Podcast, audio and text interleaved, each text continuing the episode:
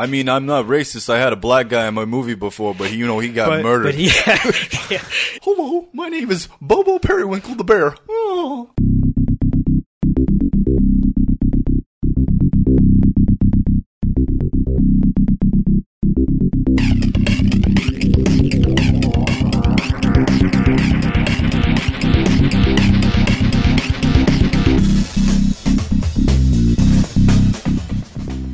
Welcome into Film Tank, the weekly podcast that covers both new and classic cinema. On today's episode of Film Tank, we'll be discussing the new Alejandro Gonzalez Inarritu film, The Revenant, starring Leonardo DiCaprio and Tom Hardy. A shootout, right, is a fucking shootout! If you would like to get in touch with Film Tank, you can always email us at filmtankshow at gmail.com. You can also find us on Facebook, Twitter, and Instagram at Film Tank Show.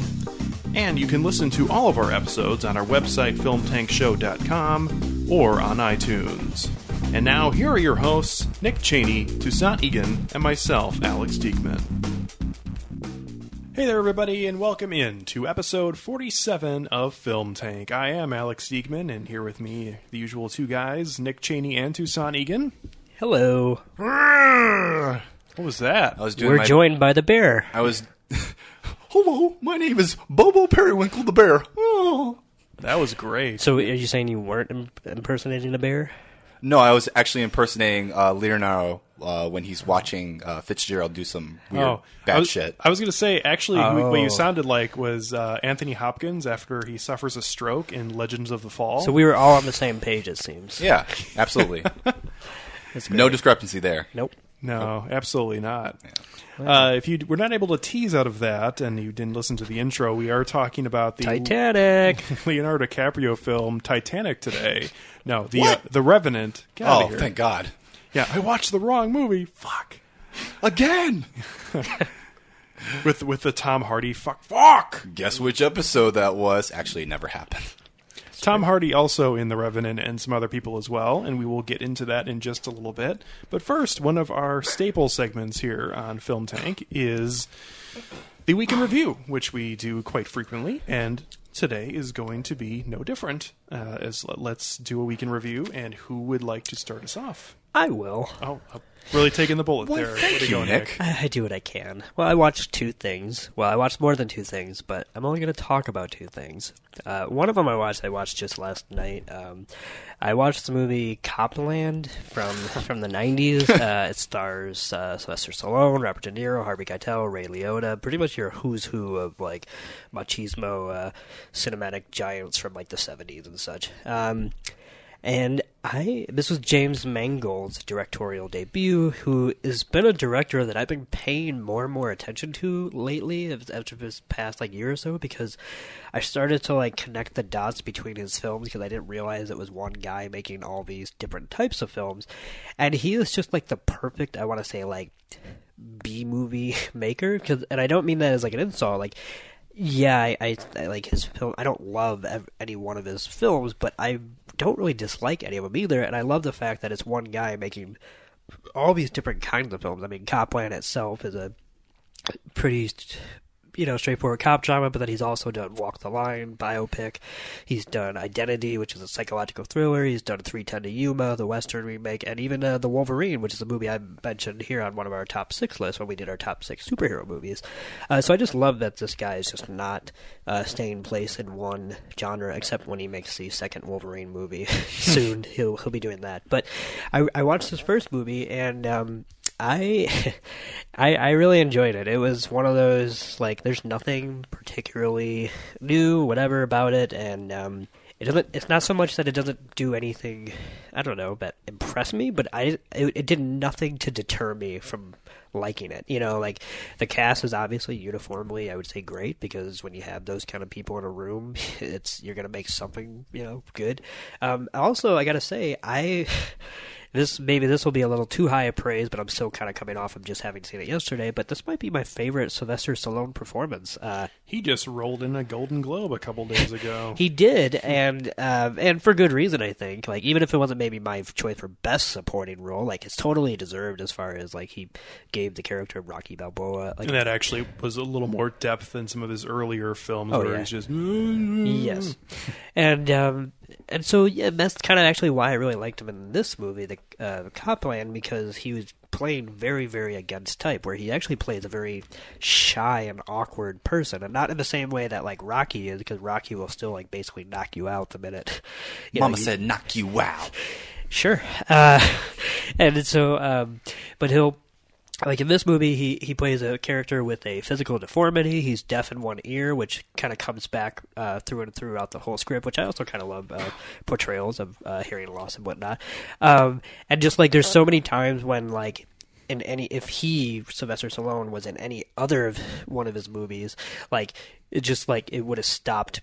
Like he would have way, like got the gun out and start cocking shotguns. But here he just he he plays this very put upon sheriff of a town who just just gets fucking like not pissed off, but is just so exasperated by all the crime that's being happened and whatnot. And uh, I just I really enjoyed it. I feel like it might be one of those films that has gotten forgotten because of the fact that it, yeah it's, it is I would say aggressively mediocre, but Aggressively forgetful.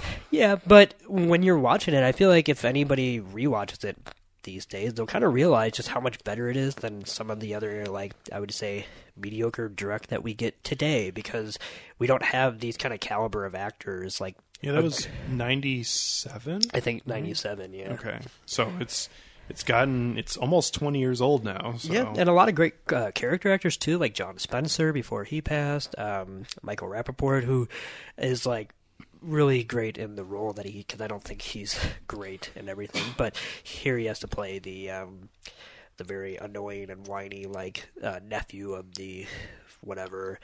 Anyway, it's just one of those movies that I was pleasantly surprised by because it didn't have to necessarily uh, coast on its stars, and I don't think it necessarily did. I think it actually did tell a story that we've certainly seen uh, many times before, but um, not with this cast, and uh, also just not with this kind of story. One thing I really did like before I move on is that.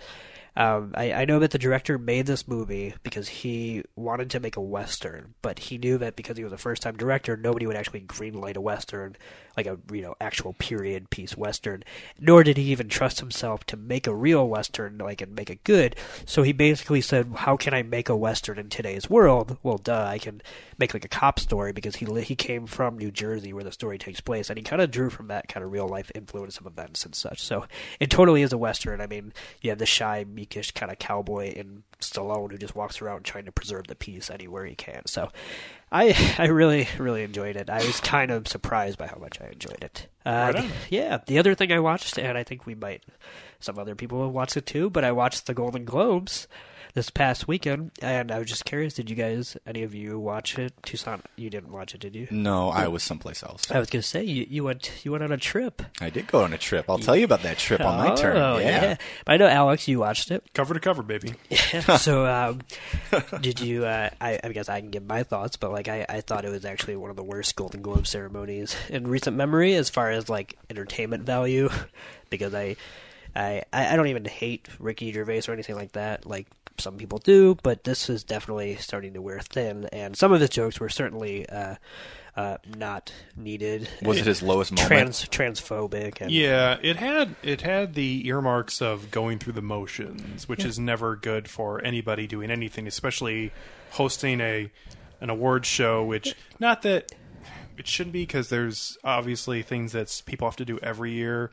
But it, it really felt like it wasn't someone having one chance and giving it their all. It was Ricky Gervais, and some of his stuff was funny um, and very timely. Like I thought his comment about Sean Penn and uh, that was actually pretty good. And that, That was a good- yes. That like opened the episode or opened the uh, the ceremony too. And I was like, holy shit! Right out of the gate. Yeah, nice. I know, and I like that. I liked his jab at the the Weinstein brothers. Uh, Yeah. There were certainly some great jokes. I agree, but it was just so padded with jokes that were, I thought, just unfunny in general, or B. Uh, needlessly un PC. Like it just felt like he only said it so that way he could do his whole like, oh well, I, I said it, can't get mad at me. Like Spe- speaking of un PC, this was by far, uh, at least from my memory, the most they've had to dump audio from an awards ceremony. Yes. because there were nine times that the audio was dumped from Yes. that ceremony, and it was really actually kind of annoying. It was because at that point, I mean, NBC keeps priding on the fact that like a NBC has like nothing else to offer. So I, I still don't know why.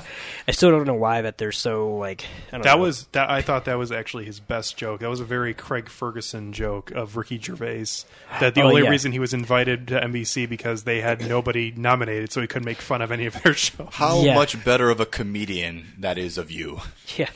And the um the the one thing I would say is that um I forgot what. We were talking about the uh, that they had the audio dumped out a bunch Yes. of times. Yeah, Yes, that was happening so many times, and a lot of times it was like the the speeches, which. Uh, but here's the thing: it's like if NBC really keeps for the past five years, especially since they picked up Ricky Gervais to do it every year, they always prided on like this is the most outrageous award ceremony because this is the one where they serve alcohol, whereas they don't at the other ones, and it's like. Um, if that's the case, then why? Why? I mean, I don't know. I guess it's 2016, and I don't know why we're still bleeping out. Like, say it's live, say that language, and of course, if somebody says like cunt or something, then yeah, maybe. which Amy Schumer did. Right. Okay. So- But I'm saying a lot of other of the things I feel like were needlessly bleeped out because we should just be able to slap a rating on it and Who say. said that? Amy Schumer. Holy shit. Wow. Yeah, um, she said that, uh, and I know I found out what um, what Ricky Gervais said about Gibson, Yeah. which was something about his line to a police officer that really happened about like sugar tits. And Yeah. he so he asked him, "What the fuck does sugar tits Yeah. mean?" Which I, I don't know why you'd even ask that. Like that was just anyway. That's just something you asked, like, amidst the din of, like, parties. No, because what happened was yeah, they were getting into like a little spat. Yeah, spat. Ricky Gervais was talking shit about Mel Gibson. Of course he was. And then Mel Gibson comes out, and Ricky Gervais, before Mel Gibson arrives, leaves the stage. And Mel Gibson, I don't remember what he said, but actually said something that was somewhat funny and witty. So something about being full of shit or something. Right. And was, yeah. so you're thinking, oh, you know, Ricky didn't really get the last laugh, and Oh, he's they're gone. ripping each other. So he comes back then on Yeah. stage and walks up and has to say something to him. I will admit, I was almost ready to accept it when he just came to stand behind him. Yeah. because I thought that was childish, whatever. But then he comes up to him and like is like almost hugging him while he's like, "By the way, what does this Yeah. mean?" Whatever. Then it just got really awkward because then it's it's like two egocentrics not letting the other one just shut the fuck up. What a child. Yeah, well, both of them, and so yeah, there was there was way too many moments when it was bleeped out. Can I can I say, um, and you know, the speeches were well oddly cut off really quickly, especially the late. And I know they're on time constraints, but you know what, man?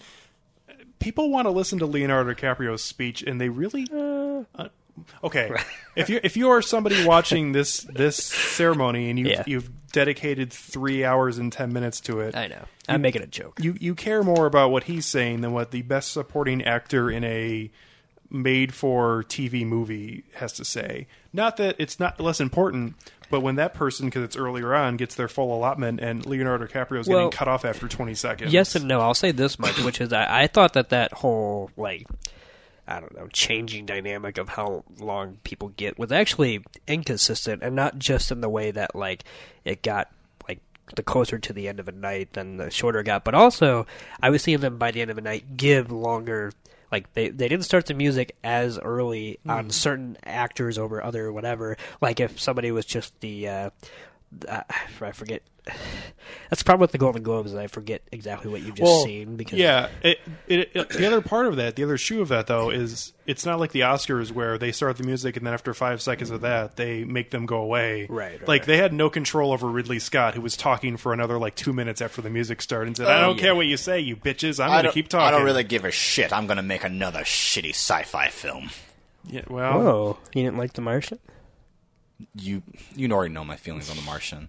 Check out check back at our episode of The Martian to hear back my feelings on The Martian. What, uh, I guess I forgot about your But feelings. the one, Exactly. I, I will say, the one standout moment of the night was the film montage dedicated to Denzel Washington, which I thought was that was a great montage. I will say though, his speech, Not good. and I feel bad for him because I feel like it was kind of more of just an awkward like whatever. But also like you know you're getting that award, so it's like you should have had like out of every speech. writer?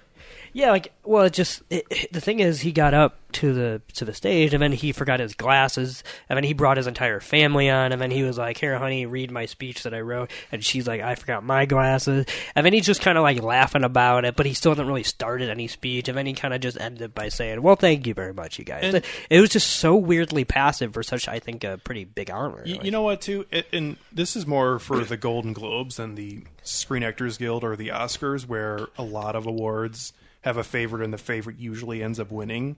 The Golden Globes is it's like the fucking Wild West. Like if you are nominated, there's a chance you are going to actually win. Yeah. And there were so many people who were like, "Oh, I actually didn't think I was going to win, so I didn't write a speech." Like, fuck you, Aaron Sorkin. You knew you had a no, he he just said that he's he's a speech writer. Of course, he wrote one. Um, But, he, did, he didn't read anything. Just he, he was actually awkward when he was talking. So well, was he's Kate an Winslet awkward too. He's an awkward person.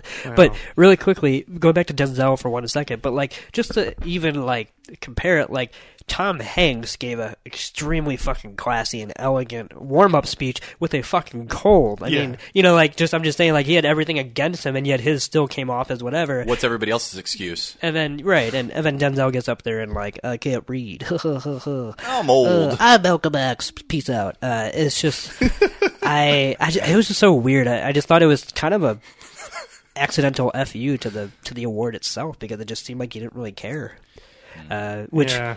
i on a night like that, like I'm sorry, but like I, these people should be way more appreciative than some of them acted because. Uh, you know, we're, they're essentially dining, being awarded, whatever, all on our dime. I mean, that's what happens when we go see these movies. of the We- 365 days to not give a fuck, this is probably one of the five in their career path that they should probably maybe give Exactly. half of a portion of a fuck. just at least try. And uh, it- the- Well, yeah, there just, were there were people who seemed genuinely Oh. appreciative, like Oscar Isaac in his Yeah. acceptance speech seemed that was great. appreciative. Yeah. no, I, I'm not saying everybody was like that or anything like that. Yeah. I'm just saying there there were weird moments of like, like I don't really want to be here, and not just Ricky Gervais's stupid shtick. The uh, the girl who I wasn't quite like Cuba Gooding Jr., but I was at, I didn't know who this person was. I've never heard of her show, but I thought she gave a genuinely excited and enjoyable speech. Was the- Taraji P Henderson. no, Oh. uh, the girl from uh, my crazy ex girlfriend. Oh yeah, Rachel Bloom. Yeah. And I thought she actually gave a good speech and was like genuinely Yeah.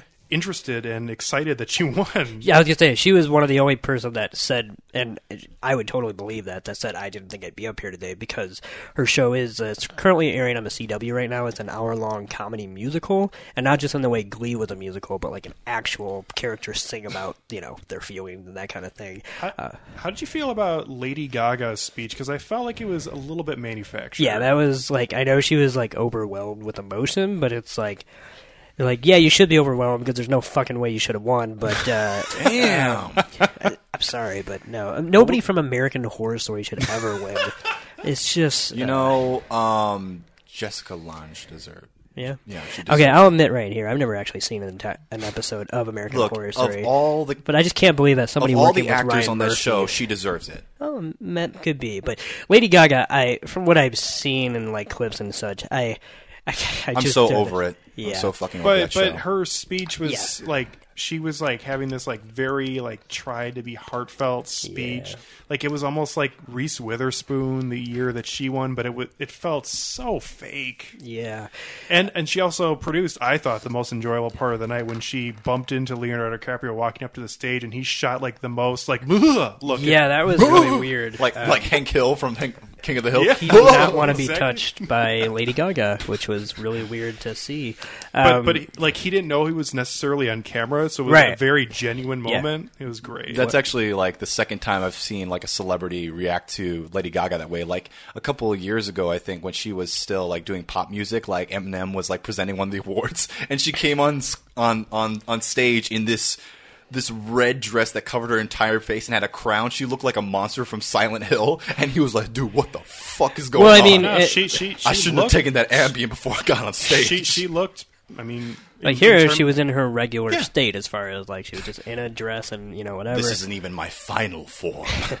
But uh, yeah, Leo was not having that. Um, I gotta say, the the thing I liked about the ceremony itself, uh, watching it this year, was I loved the choices for TV. Most of the, I mean, most I know, I just Yeah, they ragged seem to really. I mean, they always like a lot of new new shows, Which I they- think is even if they're not the most deserving, I think that's actually great because some of these shows like Crazy Ex Girlfriend, Mr. Robot, uh, that were winning, Mr. Robot was one. yeah, Dude, Fuck Mr. Ro- yeah. Mr. Robot won best television program. Fuck For yeah, drama, it yep. did. Yeah, yeah. Um, oh wait, do they do drama comedy? I think so. Yeah, they do. Yeah, uh, but yeah, like Mr. Robot, Crazy Ex-Girlfriend, uh, Show Me a Hero got recognized. Uh, just, I just think these shows do need the notoriety because a lot of people don't realize that like Mr. Robot uh, airs on USA and Crazy Ex-Girlfriend airs on the CW and that kind of stuff. Just like, came out on Blu-ray. yeah, did today actually, as of the day we are recording this podcast. Yeah.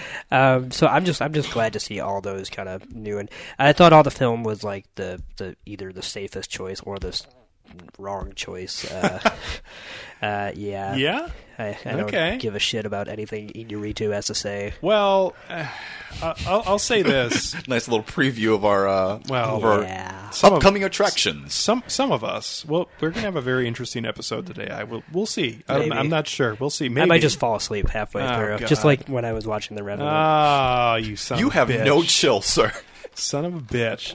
Um, I will say this. I was not. No chill. I was not surprised with anything that happened in the film, uh, especially looking at some of the nominations for some of the awards, and also too um, the best dramatic film. Almost, almost always the Golden Globes go to something that will not be what wins it. Like Babel won best dramatic film. yeah, they just love that Inarritu. I guess they? so. they they they he, they're a fan of him, obviously. It's the foreign press. Yeah, well, I was not surprised at all the fact that the Revenant not not that I wasn't surprised at all either. because in we have different opinions on it because I very much enjoy the Revenant and you'll we'll talk more about that Yeah. later. But at the same time though, it's not going to be winning best picture at the Oscars or anything like that. I would We'll almost see. I don't think so. Uh, here's the thing: I wasn't I wasn't surprised at it winning. I, I only get su- or the only time I'm ever in suspense is until it wins its first award. Like once it starts, then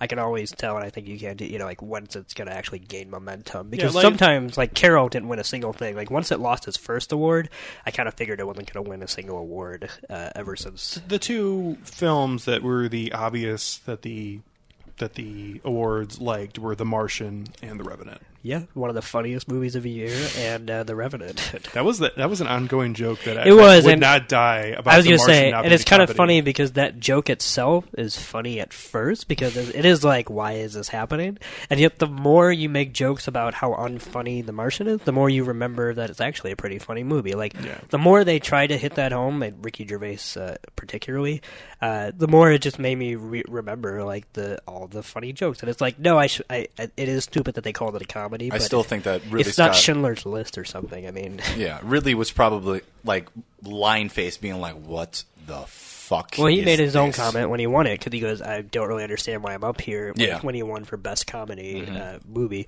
but uh, that's all probably the only context in which you should probably continue to joke about it because after a while, that joke is just not funny. Yeah, certainly not as funny as anything in The Martian. Yeah, and we'll see. The Oscar nominations will probably come out quite possibly before we release this episode because it's early Thursday morning, the uh, fourteenth, and.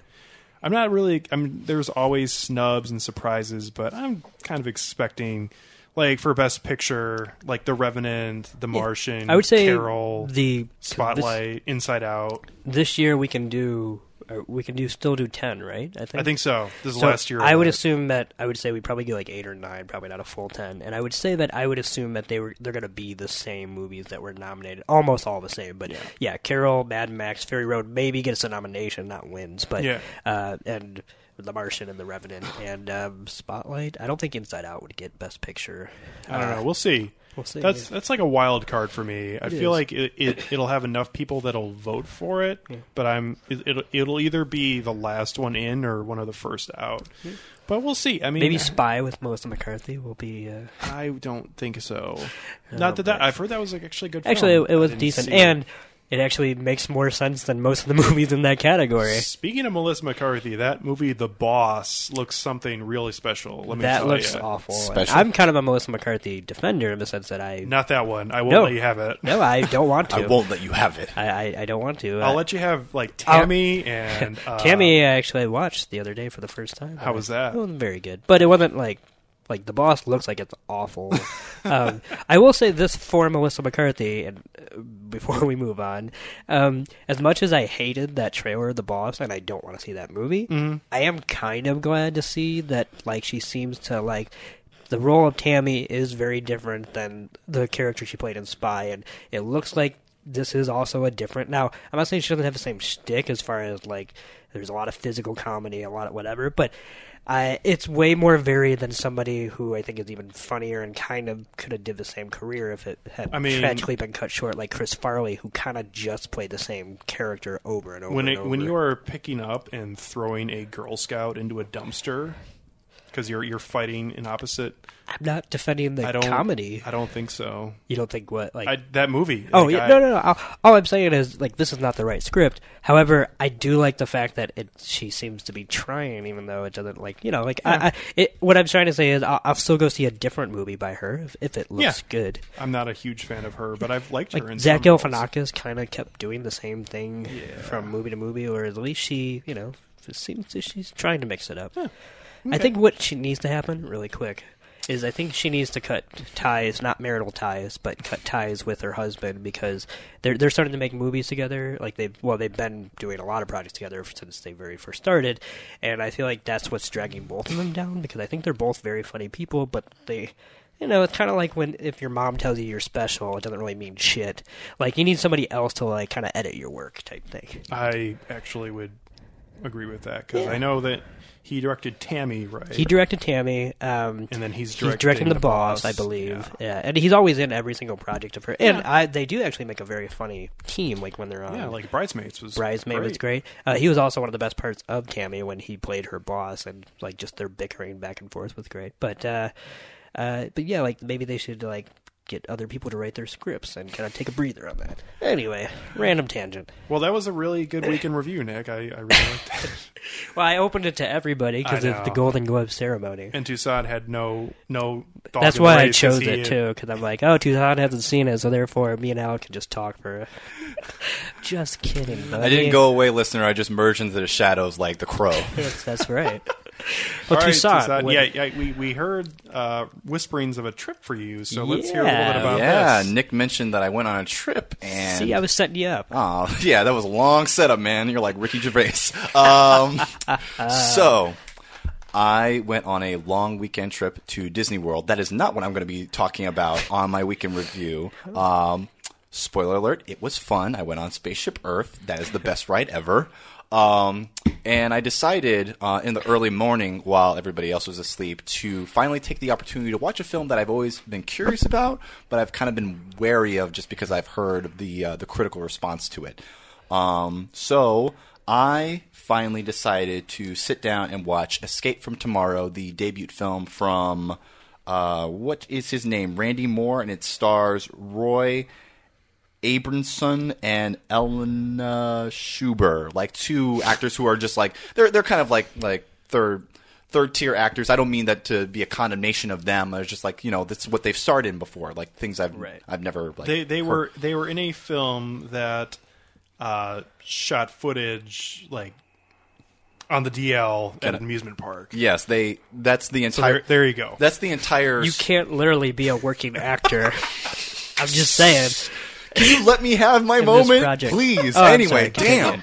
ah, okay. Anyway, I so- went to Disney World too, by the way. Shut the fuck up. Anyway, um, so I finally watched Escape from Tomorrow, and man, uh, that movie is a bore. It is very hard to get through. Um, actually, like 20 minutes into the film, I decided to just like stop and go back and start a a timestamp review of all of my reactions to all of the moments in this movie, which was like an hour and 30 minutes, and it's like 25 something timestamps, just like me stopping and being like, okay, whatever. Um, yeah, the I, I want to read off the the Letterboxd description of this film and then give you my description of this film. Okay. Okay. The tagline is "Bad things happen everywhere." Oh. In a world of fake castles and anthropomorphic rodents, an epic battle begins when an unemployed father's sanity is challenged by a chance encounter with two underage girls on holiday. Uh-huh. So now, like now I'm going to give you my description. Okay. Okay. This is the story of an insufferable man who loses his job at, at on a vacation and then decides to scuttle his entire family's vacation in order to perv on some fucking ingenues, and he's a fucking terrible human being. That actually sounds like the National Lampoon Vacation movie. Is like, it, I'm just saying. Yeah. Um, yeah. I, I, I read the uh, I, I skimmed through the Wikipedia page saying like seeing that this film was actually featured um, in Roger Ebert's like annual film festival, and people were comparing it um, at least uh, content wise to the works of like David Lynch and um, what's his name? Uh, Roman Polanski, and I was just like, I get I get the very surface skin, like you are just grazing the skin of this film, but really it has absolutely nothing to do. It comes what I've just talked about, like him perving on on ingenues. That's pretty much the crux of the entire thing. It tries to be crass. It tries to be perverse. It tries to dig into the the contradictions and the bad things happen everywhere behind like the the facile like artificial happiness of Disney World but it doesn't do any of that at all. It doesn't have anything to say other than look how we made this film in this theme park. Aren't we so brash? It has nothing up to it. Can I ask all. you a question about the movie? Because I Yes. haven't seen it and I don't want to see it, so now I can ask you Yeah. and not have Don't to see watch it. it. Yeah. Um, at any point, did the character walk past one of the Toy Story characters and say, "Andy's coming"? Because apparently they have to like get down on the ground. And That is uh, actually God damn it! I wish I knew that. Don't tell me it's not true. no. It used to be true, and Oh. they stopped doing that a few years Maybe ago. because of the movie. Okay. No, I think too many people found out about it. Yeah. and uh, they had to stop doing that. Well, Yeah. I think that's ridiculous. Because agree. What are we paying for if not uh, to make probably slave wages workers uh, get down on the ground and Speaking really quickly of Roman Polanski, there was a very lowbrow Roman Polanski joke by Ricky Gervais. at yeah, the, uh, that was uh, Golden like Globes. what decade are we in? It seems like there's a Roman Polanski joke every year now, though. It is, so- yeah, that's Yeah. true. He's like the safest target because he's never going to be at the ceremony. No, I don't, Oh, it's true. Don't ever come back to America, or we will put you in jail. there you go. That's that's a spirit. No, but like I've I've like there have been there was a really bad one one year at Jack Nicholson's expense, and he was there and he Oh, was yeah. not amused. I remember that. But this one was right up there. I don't remember exactly what it was, but it was not good. Yeah, I remember that. There was a lot of, uh, not a lot, but there was more than one uh, Bill Cosby jokes too, Yeah. um, which is totally fair. It's it's relevant, I guess, because Yeah. that's still kind of in the news. The best version of that, though, and more case for why they need to get a new host, was I thought Andy Samberg's bit. And I know you're not an Andy Samberg fan, but his whole bit about how he thought he would be the last presenter, so he made up all the things that he thought would happen, including a special surprise appearance by Bill Cosby. was Cosby, yeah. just great. That was good. It was. That wasn't bad. Sorry, Toussaint. Go ahead. Don't mind me, just emerging from the shadows again like Nosferatu. okay. Um I want to talk about something I liked about this film, but it's so hard to to really Let it out. really do it. It's like the humor is so it's so basic, it's so dumb. Eventually there's a scene where um character, like the dad, um, he gets captured for some reason, and he ends up like inside. by what? He gets captured by the evil that is Disney World, and he ends up Is this like Dismal Land? Oh God, is it worse? Is it worse than Dismaland?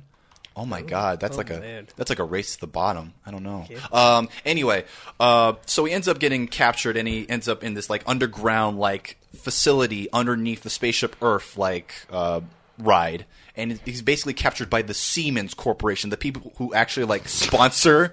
No, no, that's not the end of the joke. Let me finish that. Let me let me let me extend to the end of that joke. Okay? Shoot. So he gets captured by the Siemens Corporation, and basically they have him like spinning around some machine, and they they artificially c- recreate his memories and other stuff like that. He was supposed to give his child over to them because he was programmed to do it, but it didn't happen. And then and then he leaves him, and it's basically like a James Bond situation, and he has like some type of topical cream like in his in- Seaman? in his in his pocket. So then he just starts to squirt it on himself and squirt it on the uh, the uh, the the restraints in order to like like just get out, right? And then he starts like squirting it from like waist level towards like a panel so that he can be let out of there. And I'm just like, this is so fucking stupid. I really see this. so this. fucking stupid. Go ahead, waste an hour and a half of your life. Whoa, don't need to shout at me. I'm sorry. It's just I didn't make this movie, too. Toussaint. I know you didn't make this. Nor movie. did I make you watch it. I know. It's just I, I, I went to go see it because I thought I, I, I, I watched it because I thought that this was the absolute perfect opportunity to watch it because then I'm able to actually like see the referent firsthand of like what they tried to do. Was that your first time at Disney World? No, this is Oh, my okay. second time. I was just curious. Yeah, it, oh, I haven't gone there in like over 20 years. So Yeah, yeah, yeah. it's a different experience being 25. And it's just, it's It cool. is. It is. A lot more things you can get arrested for. Okay. like being stolen by the Siemens Corporation. Yeah. and then some sort of tube that's squirting at a, a shield and some wrist restraints. Call it a semen tube because I'm guessing the tube Yeah. belongs to the Siemens Corporation. I thought when that film first came out that it actually like I was willing to give them credit for like Yeah, trying cool. something kind of interesting. oh interesting. no, I mean that premise different. is amazing. Uh, Um, but, the, movie- execution. The only thing that this film has in common with the work of David Lynch is that David Lynch's first film, Eraserhead, uh, takes place in black and white. That's all it is, a fucking filter. That's all it has in common. It has nothing comparable to the depth of Lynch's work. So, um, don't go see that. Okay. And that was my, my weekend review because I didn't watch a lot because I went to Disney World. And it was great. That was the good part. Yeah. glad to hear it. Thanks, man.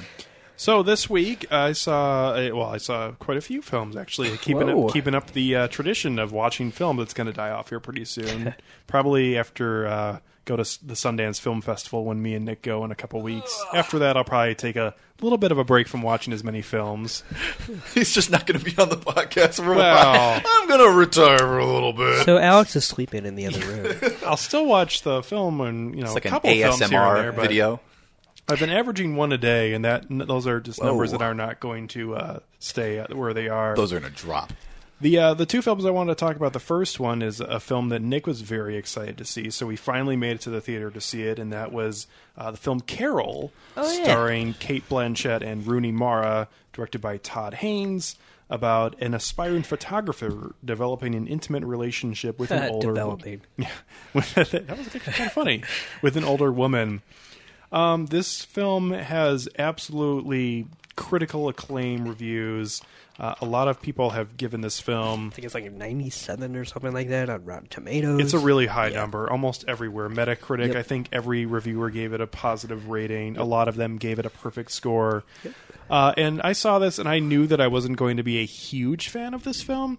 But I have to say, I was slightly disappointed because I felt like this film was slightly underwhelming. Yeah, I I would agree, and that's coming from someone who was very excited to see it. And this is something that's right in my wheelhouse. Um, I, uh, I I think I, I liked it slightly more than you. Yeah. Um, and I I think I will admit that I am actually. It's a movie that I still am to this day mulling over in my head as far as what I thought about it, what I liked about it, what I might not have liked about it, whatever.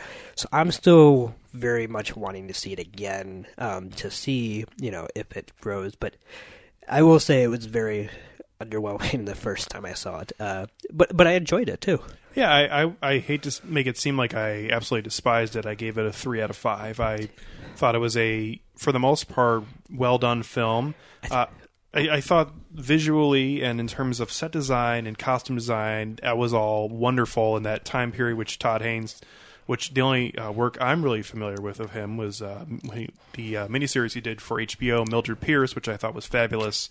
Great miniseries. It is. Yep. And this, uh, I really felt like production design uh, and costuming and kind of time period and, and casting. I thought all that part was really well done in the film. Uh, but at, at some point, the the narrative just just really did not give me what I was hoping it would. And I, I feel like there's a lot more to this film than is just on the surface.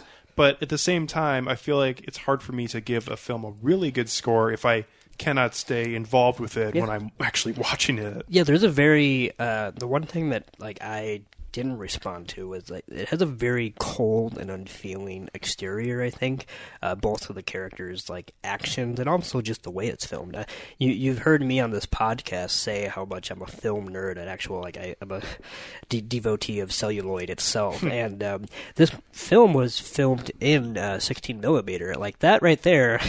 Like I, I don't want to say that I'm like you know. Uh, uh, I don't know, like that I'll forgive a film's sins just because of it, but like that's like you're already starting in the right direction, and yet that element I also didn't like about the movie because I didn't understand a why it was shot in 16 millimeter, especially when it was. I think at certain times, the, especially the digital projection of the 16 millimeter was downright ugly at Yeah, times. the, the during nighttime scenes were not good. yeah, and there's those those are the scenes that are definitely going to suffer the worst um, because I think a lot of people think of film and like think that like scenes with like whites or something is going to look the worst 'cause that's when you can see the like the grain, but like that's actually that's supposed to be there. But when you have nighttime scenes where you have a deep levels of black, that's you start getting this like blue hue to it uh, that's artificial and shouldn't be there, but that's because that's how it's being. Uh, uh, it's, it's like it's what happens when you digitally project something as native as 16 millimeter screen uh, film. Uh, but yeah, that's. I will say Todd Haynes always had kind of a detached style, uh, but one movie where that works beautifully is uh, his movie from the '90s, "Safe" with Julianne Moore. 'cause that's about a woman who is increasingly detaching herself from the rest of the world because she's a, a hypochondriac and she starts to think that everything is sterile and or has like illness and whatnot. So, but when you're when you're trying to sell me on that kind of style with a very supposedly passionate love story. Uh, the two of those don't really mix together, and uh, yeah, I was slightly disappointed. And yet, um, the more I think about certain little scenes, uh, and some of the little moments, the more I do want to revisit it and just kind of pay attention more to those. Yeah, and there are there are certain symbolism-y things that I thought were actually really good that I I teased out one of them that I sent to you, which you said you thought kind of maybe had something to it, which was the use of automobiles in the film, uh, which uh, I thought was always interesting. As um, some people drive automobiles at certain times and other times they don't, and I feel like it is very much involved with the characters' traits that are happening at that current time in their in their life in the story. But there were other things. Uh, you had mentioned that uh, a theme that people had talked about was uh, contact between people. Yeah, the um, for example, uh, there's a scene that's actually repeated in the movie. Uh, it's the opening scene of the film itself, and then we see it again at the end of the movie, which is one of uh, Carol and Therese. Uh, Therese. Therese Yeah. character, uh, like f- one of the final. I don't know meetings of them in the movie, which is them getting dinner at like a hotel or something like that. Um, in that scene, uh, Teresa's old friend comes to say hi to her, and he puts his hand on her shoulder when he says hello, you know, whatever. And when Carol gets up to leave, she does, I would say, verbatim the exact same gesture, and and Therese reacts completely differently to when she does it to when her friend, uh, her old ice, you know, whatever, uh, mate from her past, and it's just kind of like little things like that, that like little gestures, little physical contact, little nonverbal glances are like repeated, and yet have different context depending on who is like uh, doing it to who and whatnot, and I I can totally appreciate that kind of level of like meticulousness if the script definitely has that.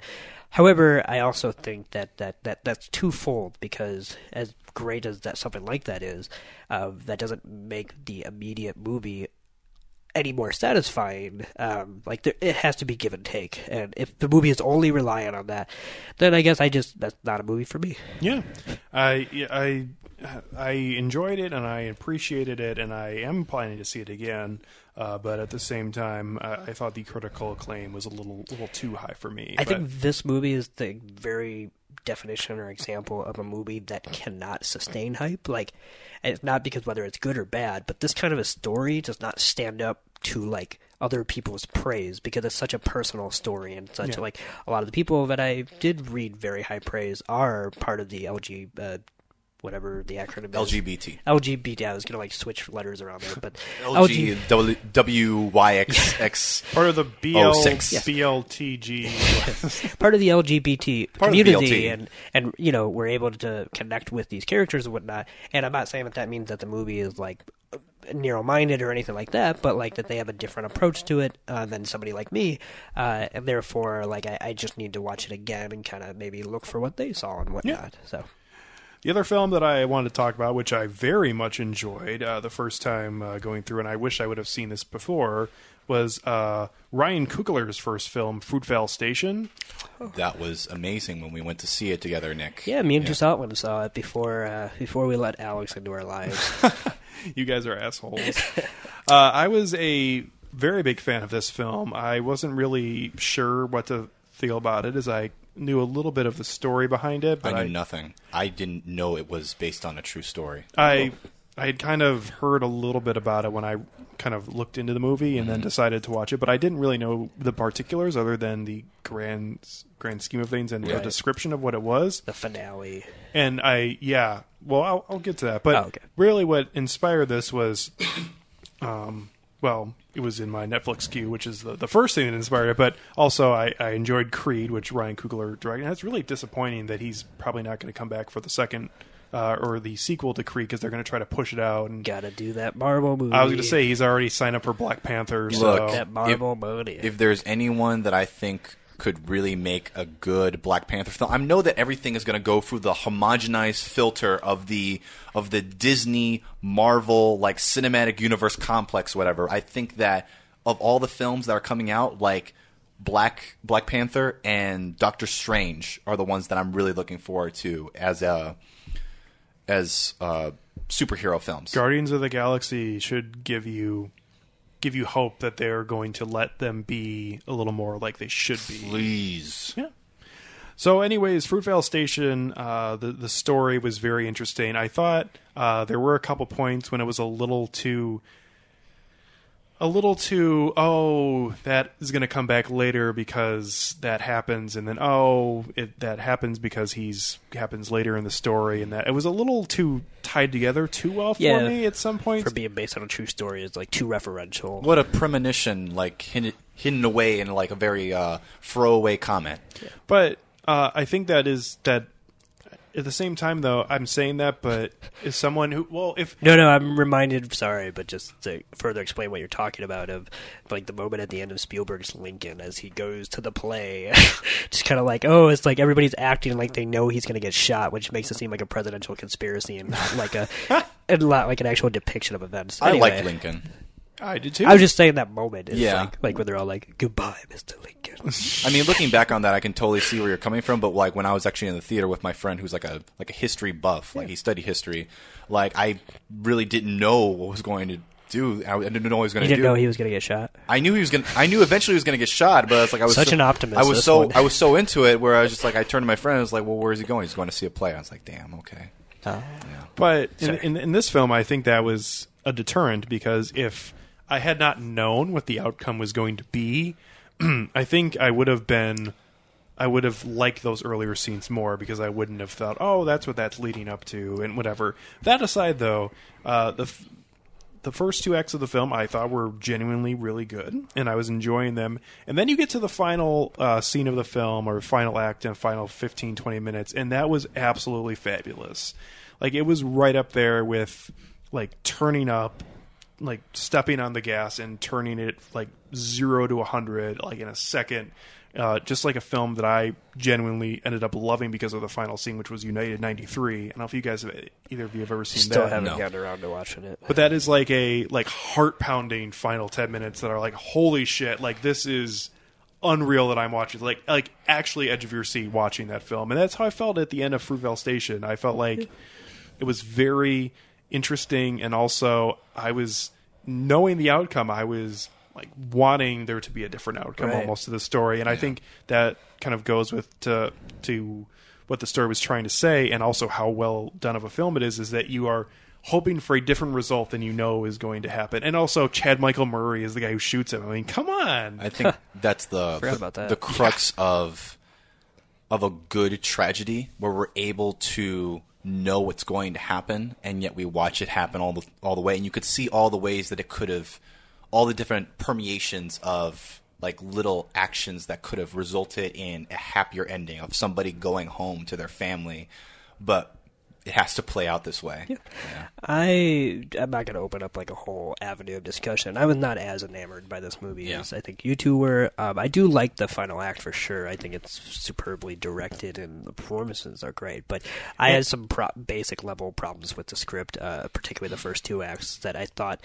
Uh, went too far out of its way to uh, humanize somebody who didn't even need to be humanized in the first place, because that's what I meant as far as like, like I don't know about that Nick I mean he was he was black Well, that, that's what I mean. Like it, it almost comes off as like pandering to the white people. It's apologize. It's a. It's almost apologetic like, how you much they're trying to understand. like. He was a real person. He wasn't a gangbanger. I'm and, sorry. Like d- do you have to make that appeal in order to humanize somebody? like exactly, that? Yeah. that, that's what made me a little uncomfortable watching the movie. Is like I'm only because it goes so far out of its way to do it. There's a scene when he rescues a dying pit bull in the middle of the street, and he or whatever dog, and and he's carrying it, and it's like we're lingering on that because he loves animals. You guys, Black Like, people have to go above and beyond in order to assert their humanity. That's the thing is like if it was a white person that this had happened to, a wouldn't have happened, but b, um, if it you know like we wouldn't have to like sit through.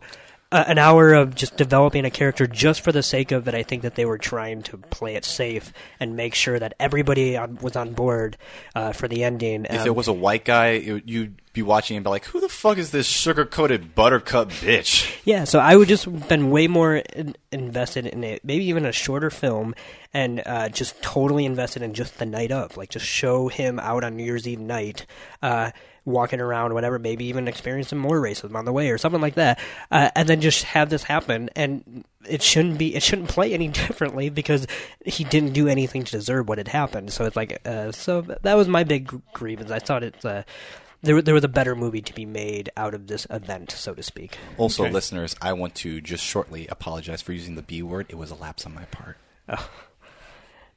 Well, Yeah. that, that's Okay. good. So yeah, Yeah. Uh, I was just going to say I I absolutely like that this was a very early on film. I mean, the first film for Ryan Coogler, and he getting his like real chance to to make a film, and it was a Sundance film.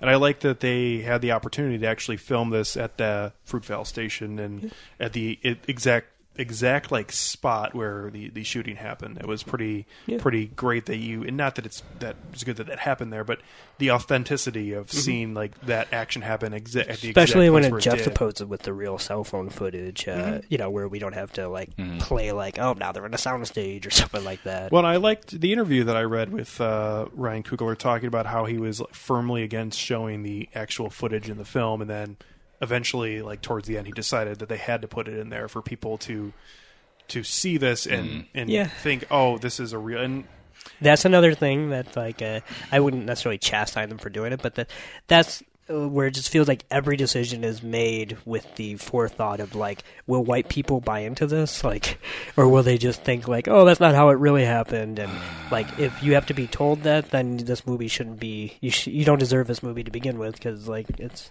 High five me. Yeah. all right, well, I'll let you. know. I I still really enjoyed this film, even Yeah. with the, the parts in it that were. I will say I do like others. Coogler's direction. Like I think he's talented. It's just the script itself. That's all. Uh, yeah. Speaking of him, and, and this is our last mention of the Golden Globes, but uh, Sylvester Stallone not mentioning him in his speech was kind of lowbrow. That was weird. Uh, that him and I thought Michael, Michael B. B. Jordan. Jordan, Like yeah. here we have a. Uh, and I don't want to get into a race thing, but it's, It's a my little, property. I mean, I'm not racist. I had a black guy in my movie before, but you know he got But- murdered. But he, yeah, by another by a Russian guy. that seems to happen a lot in my but, movies. but, Yeah. but he mentioned like 60 different people. Exactly, like he is. It's, it's like the scene in Ocean's Twelve when um, The when shade is Terry real. Benedict shows up at the, the two brothers, Virgil and whatnot, and one of them's yeah. one of them's giving his like uh, speech for his wedding, and uh, he's naming every single person on the table. Except for Turk. I know. It's a, anyway, random connection. I know, but um, Good it, connection. now I was just thinking about Ocean's Twelve, and I love that movie. Um, That's a good reference because uh, they are going to have their honeymoon at Epcot Center. see, it all ties together. Sick references, brah. Your references are out of control. Out of control. Um, but and not only that, but then he seems like he's only thanking the people that made the original Rocky, which like is totally fine to think, but it's kind of like, does he have Alzheimer's? Does he not realize that he just made a new one and that we just gave it to him for like that performance? Didn't And- we give you a award for the first one though? Yeah, well, it won Best Picture uh, at the Oscars. well, that was that was part of it that he was talking about how he had the first time he was there it was in the 1970s when Right. the original Rocky was out. yeah, it was just so bizarre. It was it was if he hadn't mentioned anybody, I would have been able to give it a more of a pass. But he mentioned so many people, and like out of his way did not mention both of them, and it was really awkward. I thought. I mean, Michael B. Jordan was giving him like a standing ovation, like as like, when not everybody else was, um, or something. Or, no, actually, was he one of the ones that got a standing ovation? I couldn't. Like I know. yeah, it was. I think he the, did. The, the two major ones were Sylvester Stallone and Leonardo DiCaprio. That's right. Uh, so, but anyway, but like just like to cut to him, like you know, cheering on it, whatever. It's just, I just can't believe that like this, you know, these two very talented individuals, uh, Michael B. Jordan, Ryan Coogler, you know, letting Rocky, so to speak, emerge again from uh, this new generation. Uh, give him a pretty graceful, not send off because I'm thinking he's going to be in the next one, but Yeah. um, like you know, culmination of his career, like does way more justice to the character of Rocky Balboa than any of his five films did or six films. Six, yeah. Um, so yeah, that that was a bizarre omission. Yeah, I yeah, I'm not so sure about that one. Yeah. I want to offer a correction on something that I said in the last episode. Oh, okay. Because if I ever remember that I said something wrong, I like to try to point it out. I Thank made Nick. one comment about the Hateful Eight that is actually factually wrong. Oh. I'd like to shine light on that so you all can make fun of me. Um, John Ruth's character absolutely says the N word. Okay. quite a few times. Because I rewatched the Hateful Eight for a third time this weekend. Mm-hmm. Love it. Um, but. Uh, I mean, I still stand by me saying that I think it's purposefully used because he uses it only a handful of times compared to some of the other characters use it a lot more. But he definitely does use it when I had originally said that he doesn't use it at all. So No. just want to make sure people don't think that I'm just like not You know what? noticing the N word when when it is being used. no, that's Thanks, that- buddy. That, anytime. that's good that you. br- I Yeah. I'd shudder to think things that I've said on this episode, and then go back and watch the movies later, and be like, oh, I was oh. gonna say, it's just like if I remember, and I remembered this one because I Yeah. just saw it two days ago again. So Yeah. Anyway. right on, man. All right, well now uh, moving on to the main film we're going to be reviewing on this episode, which is the new Alejandro Gonzalez Inarritu film Iñárritu. Iñárritu. Because the N's got the uh, you know tilde, so it's Iñárritu. Hey, I couldn't even say the name in the last episode, so I'll, I'll give myself a pat There on the you back for trying. There you go. Uh, his new film, The Revenant, which will be the last 2015 film we'll be reviewing uh, this year, at least in terms of new films. We may review a 2015 Yeah. film again at some Yeah. point, but at least in terms of in the theater new films, this will be the last one we're doing for this year. Uh, the film stars Leonardo DiCaprio as Hugh Glass. Also, Tom Hardy, Will Poulter, and Domhnall Gleeson are here in this film. The stealth bomber of supporting ac- like actors right it's been a big Like year for Tom Hall. Gleeson. Yeah. What a guy. This Ex Machina, Star Wars, and he's got red hair too. I'm just like, and what was the other one I'm trying to think uh, of? would you say? Oh, Brooklyn. Brooklyn. That was the other, one, film he was which is in. Critical Darling. Yeah. Uh, this film, The Revenant, though, is about a frontiersman on a fur trading expedition in the 1820s as he fights for survival after being mauled by a bear and left for dead by members of his own hunting team. Only safe thing to do is track a new course back up on land. Then what we gonna do? Sit out there like a bunch of goddamn ducks? You and your half-breed son get to walk on out? I'm talking to you.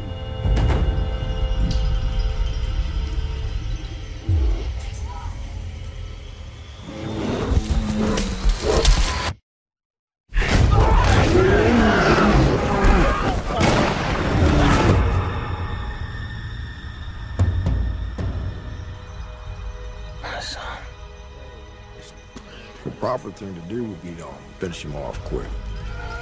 He's to be cared for as long as necessary. I understand. Get away! Help!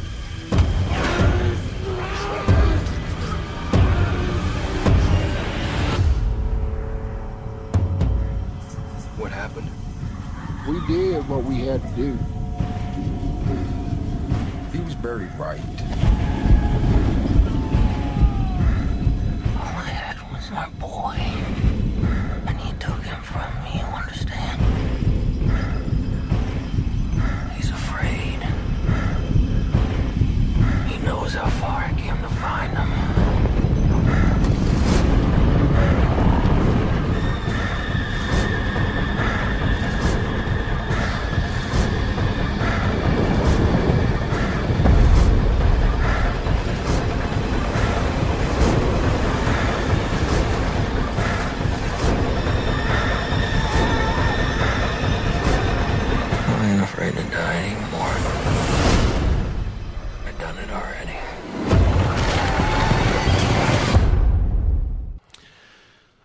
So, who wants to start off here, guys? I.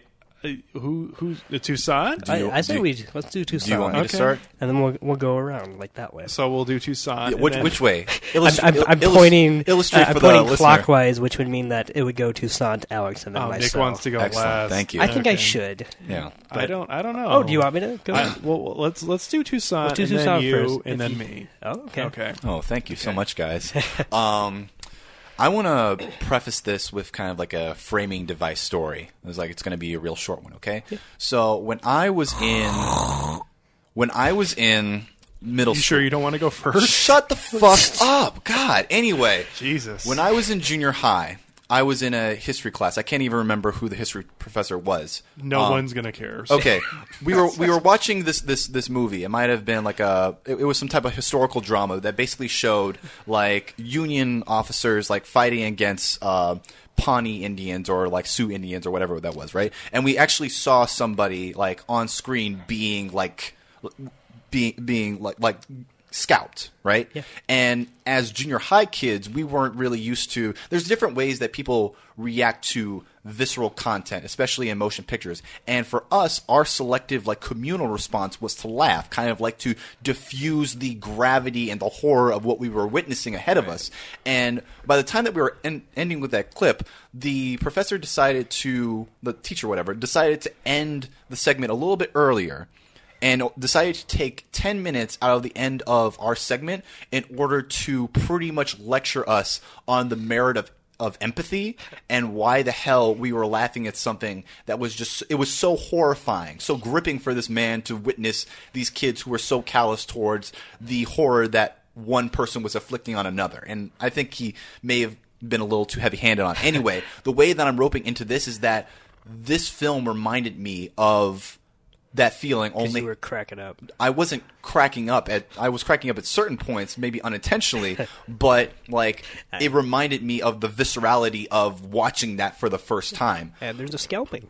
Yes, there is a scalping, and there's also somebody who was half scalped, and then they get scalped like at the end. I'm not gonna tell you who it was. Scalp, there it is. Scalp, there it is. Um, I, I just I just want to get this out of the way. Emmanuel Lubezki, who is the cinematographer for this film, okay, he's worked on Children of Men, he's worked on Gravity, he's worked on Birdman, and he's worked on this film. Tree of Life. Tree of Life, yeah, he- yeah. He's he's he's a well seasoned uh, cinematographer who's worked on a lot of my favorite films.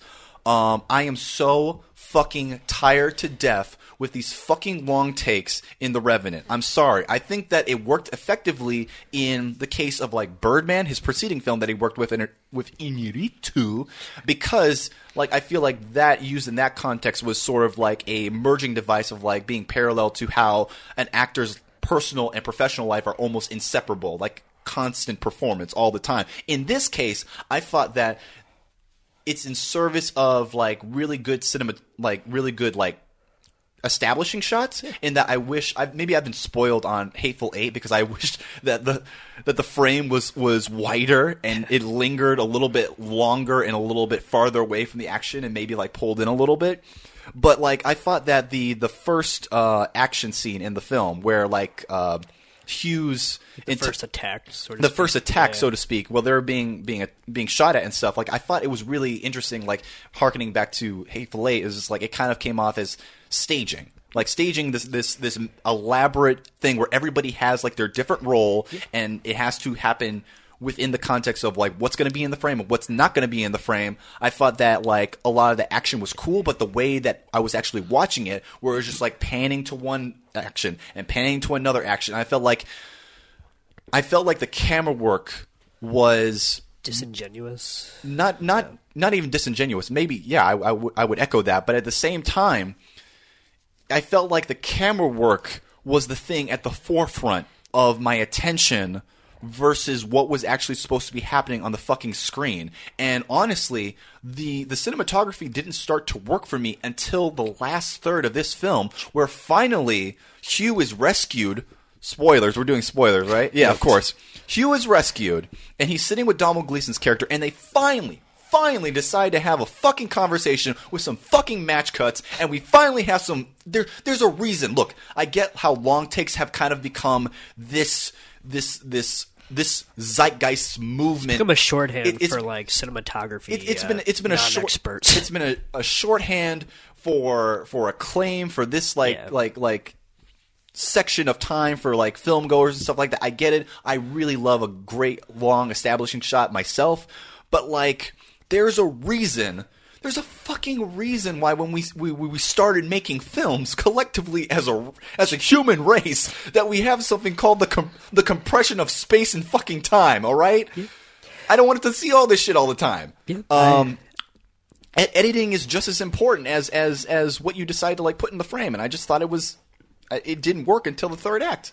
Um, also, another part is I think that let's talk about something nice about the film. Okay, um, man.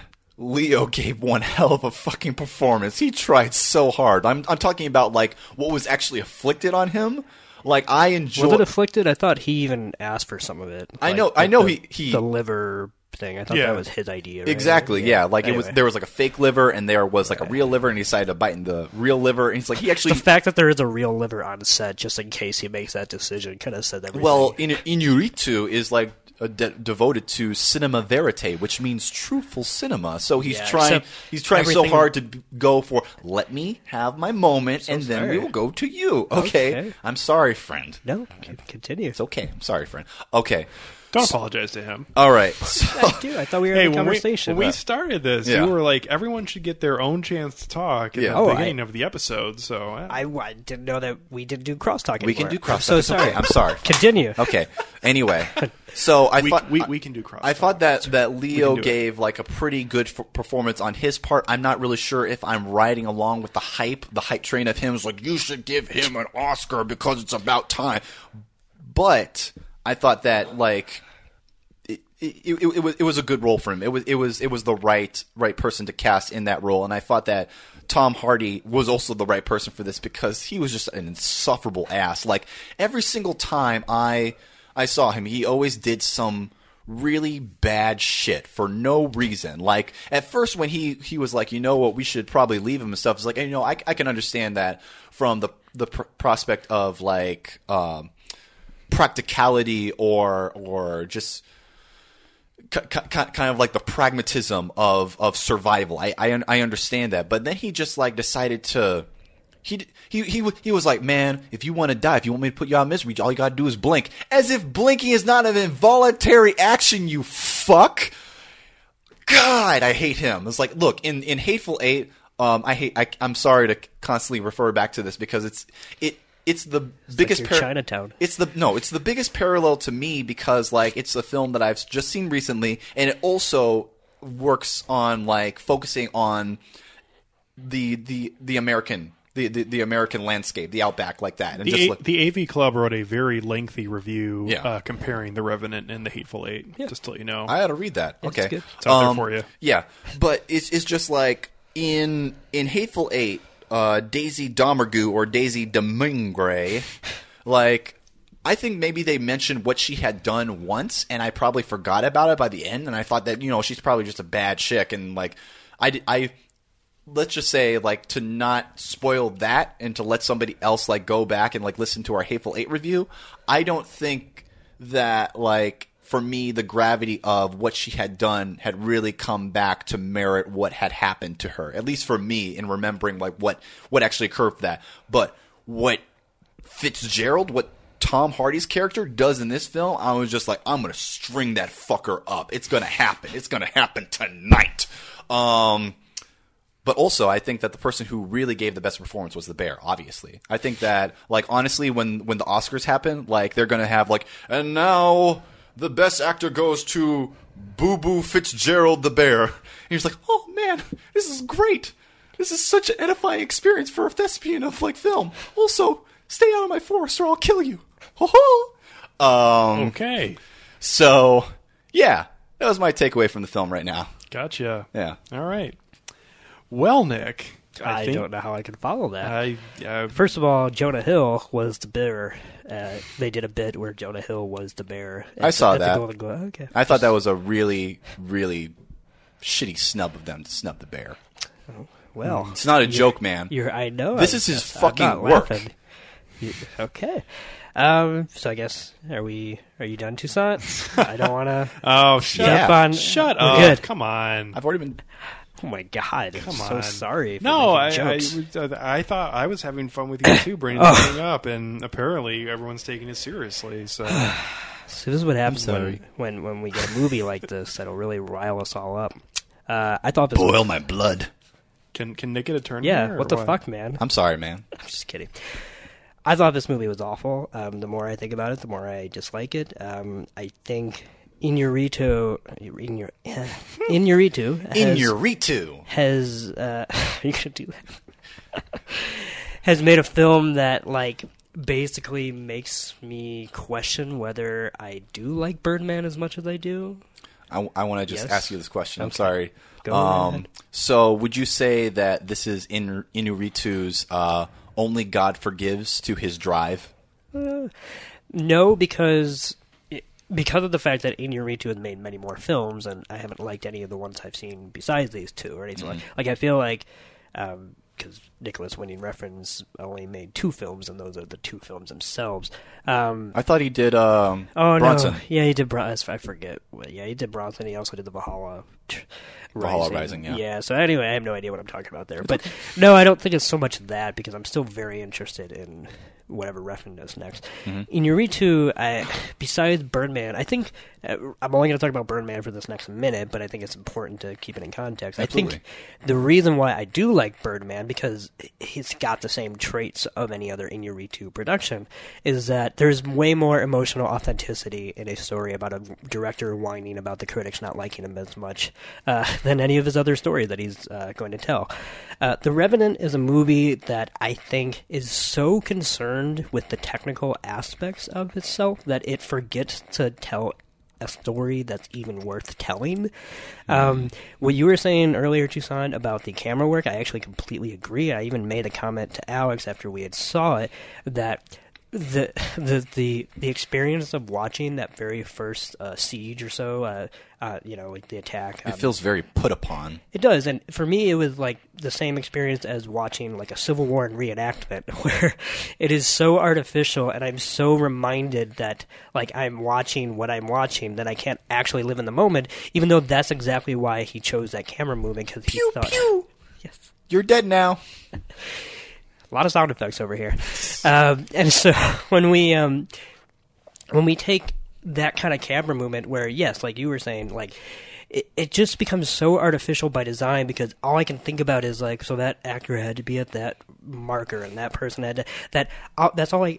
It, it- only calls attention to itself when it shouldn't be doing that because if you would truly achieve cinema verite, then you you wouldn't have such a uh, it, it blows my mind that he calls this cinema verite because cinema verite is more like put a camera on a shoulder and just try to capture it as it happens and not actually block it out. Now, I'm not saying I would know how you would conduct a scene like this and uh, and call it cinema verite where you just improv it, but that's just so. This is so artificial and so pre-planned because it has to be uh, that you, you you get nowhere close to cinema verite. Anyway, um, I also thought Lubezki's cinematography in general, while yes, uh, some of the shots were gorgeous, like the uh, the the embers of the fire going up to the tree line. That was one of my favorite shots. That was a great shot. Uh, like just taking out of context, like they, they they're great to look at. However, too many times do we cut to a, a very wide shot of like the outside of like this forest or whatever, uh, and for no real reason other than to I guess like do the whole juxtapose like man versus nature. I mean, I'm not entirely sure what any what what this movie wants to say, if it wants to say anything at all. But I'm convinced that it does because it has uh, dream sequences that it that are so like a parody of art house. I mean, we have a, a Hugh Glass's wife just rising uh, and levitating off the ground. it's like a and- parody of the Tree of Life. Yes, and um, and in fact, that's actually there. There's scenes in the Tree of Life where you have Jessica Chastain's character like doing the same exact thing, which is also weird because then it's like is Lubezki also like just repeating the same shots over and over? Um, his dream sequence with his son coming back to him was just like. Th- th- there are no characters here, so therefore I can't like get into like this internal psyche of these characters. One thing that I did enjoy about this film, like just coming off of like the, the second scene, like the follow up scene of the the attack, was that it actually showed from the perspective of the I think it was the Sioux tribe. or it was the the Pawnee tribe. It was it was one of the the Indian tribes. Sorry, Native American tribes. Um, that were just after the attack, and they were trying. This guy was trying to find his daughter who had been kidnapped, and taking the pelts and stuff, and like trying to do all this other stuff. And it just kind of shows, like you know, like even though they did this horrible shit, and I can't really like like I, I- can't condone that shit. Like I understand there are human beings and there's like a constant internal strife that's going on and everything. But like the the one scene where uh Pogwang Po- Pokwana, I think Pokawa or Poka- Pokawa, that that's what it's yeah, like. Powana, yeah, she yeah. was um she was abducted um by French settlers and one of the characters decided to um take her uh for his own and rape her. and rape her. That's what. Yeah, that's what I meant. It's like I was using that. I was using it as the euphemism. Um, I have. Let's just make sure we all know what we're talking about. I have never been more. I have never been ashamed of my name, but the fact that I shared a name with this fucker I mean, made yeah, me made we're- me want him to made me want him to die so horribly. I'm glad that he did. Um, yeah, I had a problem with that as well because that for me was like Inarritu carelessly throwing in a rape scene for two th- reasons, maybe. Um, one It's being that it's a, it's a plot device because she has to be separated from the camp in some way, but which is a horrible use of rape. Like, Yeah. you, you, you need to think about the implications. Well, of these there kind are, of are other implications to that. And If if we're talking about it purely as a plot device, there are other things to it, like the fact that the tribe that is searching for her is basically killing every single white man in sight, Yeah. and then at the end of the film. Uh, Hugh Glass is spared because he's the one who saved her from this tribe. Well, or. So then that makes her even less of a character Go- going- and just a rape victim. No, go. I'm just saying. I like- got I got two points on that. One, towards your point, Alex. I think that when I read that scene, I was like, I was like, there's no way that they actually transpired, like had a conversation about Hugh in any any sort of way. I kind of like took that to be um, this attempt at kind of like trying to convey the portent of of what what's the word that I'm looking for? It, it's like the the um, kind of the serendipity of, of, of, of karmic actions, you know? That's kind of how I, I interpret it. It's just like you don't know what's going to happen. You don't know how your actions are going to return back to you. But like um, in, in this way, it actually kind of like worked towards his benefit. And to your uh, point right now about the reduction of her character, I totally agree. It's it's definitely like it is a roundabout version of the the the put, shoving somebody in the refrigerator trope. It's it's total it's totally that. Even though it's not working directly towards Hugh Glass's character, it's working towards like the other major characters that are on the outlying sides of it. Yeah, and I and I don't think that this is a movie like something like The Hateful Eight that can truly explore something like misogyny or whatever. No. That you can actually like attribute it to being like, no, this is like this is man versus nature. it means that humans do evil things because that's the other thing, and that was the only other reason I could possibly think that he made this a rape scene because it didn't have to. She could have been taking a shit, and there's there are other ways where she could have gotten out of the camp. The, only reason that the only reason for her physical abuse and her and her like her, her rape is to serve as a vehicle in order to bring like the in the the Native Americans and Hugh Glass's character together. yeah, and and Well, I think there are other parts to that that are not just purely narrative structure wise.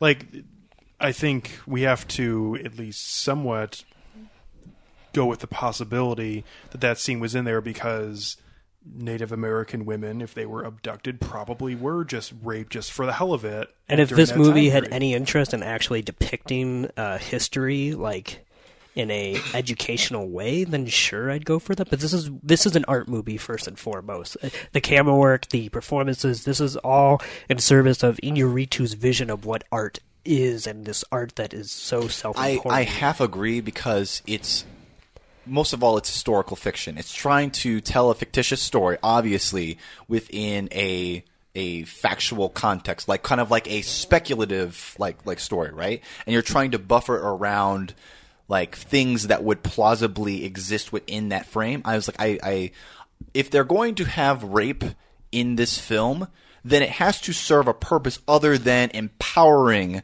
and empowering the male figures and disempowering the female figures. Okay, Right, that's not it's not even that I find it that offensive. It just I find it that careless that it kind of makes me worried about Inarritu as a person who just doesn't even think about these things. And I think that's what I am more I'm, I'm more uh, quote unquote offended by is that he just never seems to see the implications. And it's the same thing about a movie that I enjoy, like Birdman. That's a movie that glorifies suicide in a way. Like that's a dangerous message uh, because Riggins uh, attempts suicide. I think twice in the movie. Because yeah, um, and it's almost like like He talks about it actually a third time. Yeah. right but, but i'm just saying that's a like movie that almost says like yes if you if you give that much into all i'm just saying is like The i don't ending think he, treats it rapturously. yeah like it glorifies it in a way of like yes this is art so it doesn't matter about the real world How- implications however, and I, I'm just talking about this film because even though this is an art film, as, you- as you are describing accurately, this is definitely a much more period specific film than Birdman, which is kind of a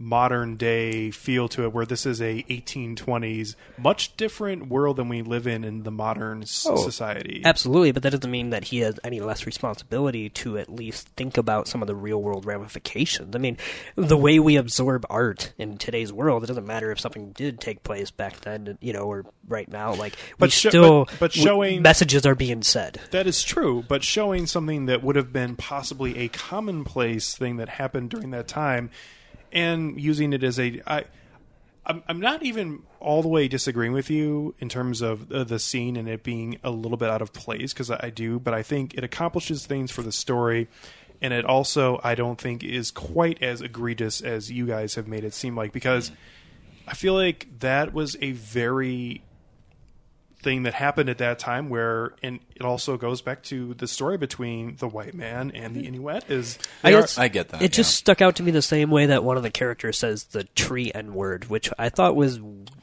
Yeah, that kind of that kind of came out of nowhere. I, Yeah. I, kind of made it. I was like, I did a double take, and I was like, did he really say that? Did he w- say that we'll- word? We'll, debate the merits on whether Tarantino uh, can use it as many times as he did, even if he's making a movie that is actually about characters still uh, working through their feelings about the Civil War, and yet, Mm-hmm. like Inarritu can throw in a rape, uh, can throw in the, the, the term tree N word, um, and and because Inarritu uh, is not, I would say, is labeling with a stamp Mm-hmm. that says art on his film in a, in a way that Tarantino never tries to like Yeah. shove down I think people's throat. Like eh, that's just what I that's what's off putting to me about some of Inarritu's decisions is that like, like Tarantino makes like high class, lowbrow art. right at least like that's a movie that I think is is distinctly nasty for a purpose. Now, Mm-hmm. okay, let's just go back to the Revenant. Um, if I could really quickly go through some more general feelings, and then I'll pass right back to Yeah. you, Alex. Um, I I would be okay with any of the things that I've so far said I didn't like if I thought the story had any merit and value, and I, I don't. I this is this is one of the and this is a horrible criticism to use, but it's definitely true. So I don't want to like like beat around the bush. I was fucking bored for two hours out of maybe this two and a half hour movie. Um, and in no way did those bumpers of the opening and the closing any justify me having to sit through it. Uh, this is like the most pretentious episode uh, version of Oregon Trail. Like I just, it's uh, God, and I don't understand because by the time we get to the end of this. Please, somebody clarify the the message this movie wants to say to say, I guess, about revenge because we have Leonardo DiCaprio's character meeting up with the person that rescued him, uh, the Native American, and he's the one who gives him the I think the original speech about how revenge is in God's hands, not Yeah. him or what. Yeah. Okay, well, he doesn't meet up with the the one who rescued him. Yeah. right. It's not the one who rescued. Okay, him. so who's the one who says that? that uh, the, the guy who rescues him and says that line to him is hung by the tree. Uh, and is dead when he's Right, right. captured. Yeah. I was just saying, who's the one who? That's all I was. he's like- the one who said it. But I thought you Right, said he meets up with him. Okay, at not the that he end. meets up, but okay. Okay. Sorry I- if I said that, I messed up. But okay, so he says he Yeah. gets rescued. He- He, he- learns it from that guy. Like he- Yes. okay, so then at the end of the movie. I, I don't quite understand. Like this was literally a moment that like I like I like I wasn't gonna like the movie if it did something differently, but I would have understood it. But It's it's like your your your are you done moment. yeah. But all of a sudden, we get to the final confrontation uh, between him and Tom Hardy, which is a the only scene I purely liked. That the fight scene between Maybe you should have raised a man, that little bitch. And I was like, man, I'm gonna fucking guts you. Yeah, the fight scene between Tom Hardy and Leo DiCaprio is the only time, and I was totally on board with the intensity that I think Inarritu was trying to. Like the bear scene, honestly, didn't do that much for me. Like I'm not saying I was sitting there going, "This is stupid," but um, it was a little weird with such an emphasis on all natural lighting, location, whatever, that we do get a CGI bear. Not because I would know any other way for them to film it, but uh, it like that's another reason why the camera work I think um, worked against it. But anyway, during the fight, I was totally on board. Like I, I love the ferocity of that. This kind of uh, something that was missing from the earlier action sequence, like this totally like improvised, seemingly uh, Hand to hand combat. hand-hand no- combat. no Knives are in, yeah. I really enjoyed um, the viscerality of when he re- when Leo just reactively grabbed his hatchet and like went through his fingers and actually Yeah. cut cut off his fingers and, and he just and Fitzgerald just shrugs off like oh poo and and I and in in in the theater I was just like yeah now you can't go back to the army you fuck. God, God damn it. go God oh boy.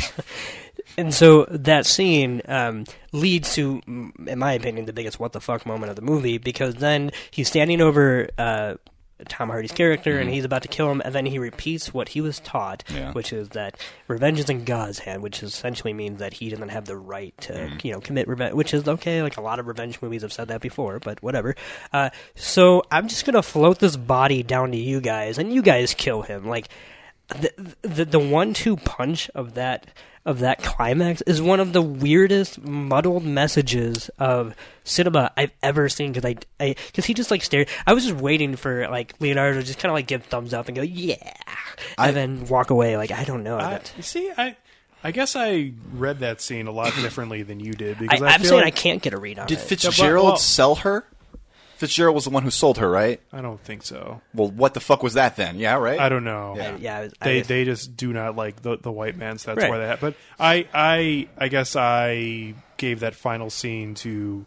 Um, and it was not as good as, as this final scene was because this is one of my favorite final scenes and moments of any film I've ever seen, which is the end of Batman Begins uh, when they are on the runaway train and he basically tells uh, Liam Neeson's character, Batman does, that I'm not going to kill you, but I don't have to save you. Like he's pushing him to his grave, but he's not the one who's actually giving him his final you know I'm just gonna let this happen Well, like- Yeah. like like him pushing uh him pushing uh Fitzgerald down the river. It's not like he didn't know what was going to happen. Like he's, he's no, he not- absolutely does. Right. I'm just saying that's why it's so weird. Like he's like, I guess I just feel like Inarritu doesn't see the hypocrisy in that moment because I Mm-hmm. think he treats it as like this like weird man nature. I don't know. Uh, When- I, I don't. I, I when- don't think this film actually knows what it wants to say, and that's why I just get so many confused signals. when when I saw that scene when he pushed him down the river and it like landed up in front of the the Native Americans, I originally thought it would have been so much better if the Native Americans weren't even there. Like if it was like that that prior scene where you see like Hugh basically flopping around and in in the the lake and it's basically no not in the lake but in the river and it like goes to that like large establishing shot of like going over the cliff like you know what I'm going to leave you to the elements. You're not going to survive this because you're a fucking coward. Like that would have been so much more gratifying to me to see him get just bashed against the rocks, and not just because I don't like him, but just because like you know what, Hugh could have handled that. Hugh did handle that shit.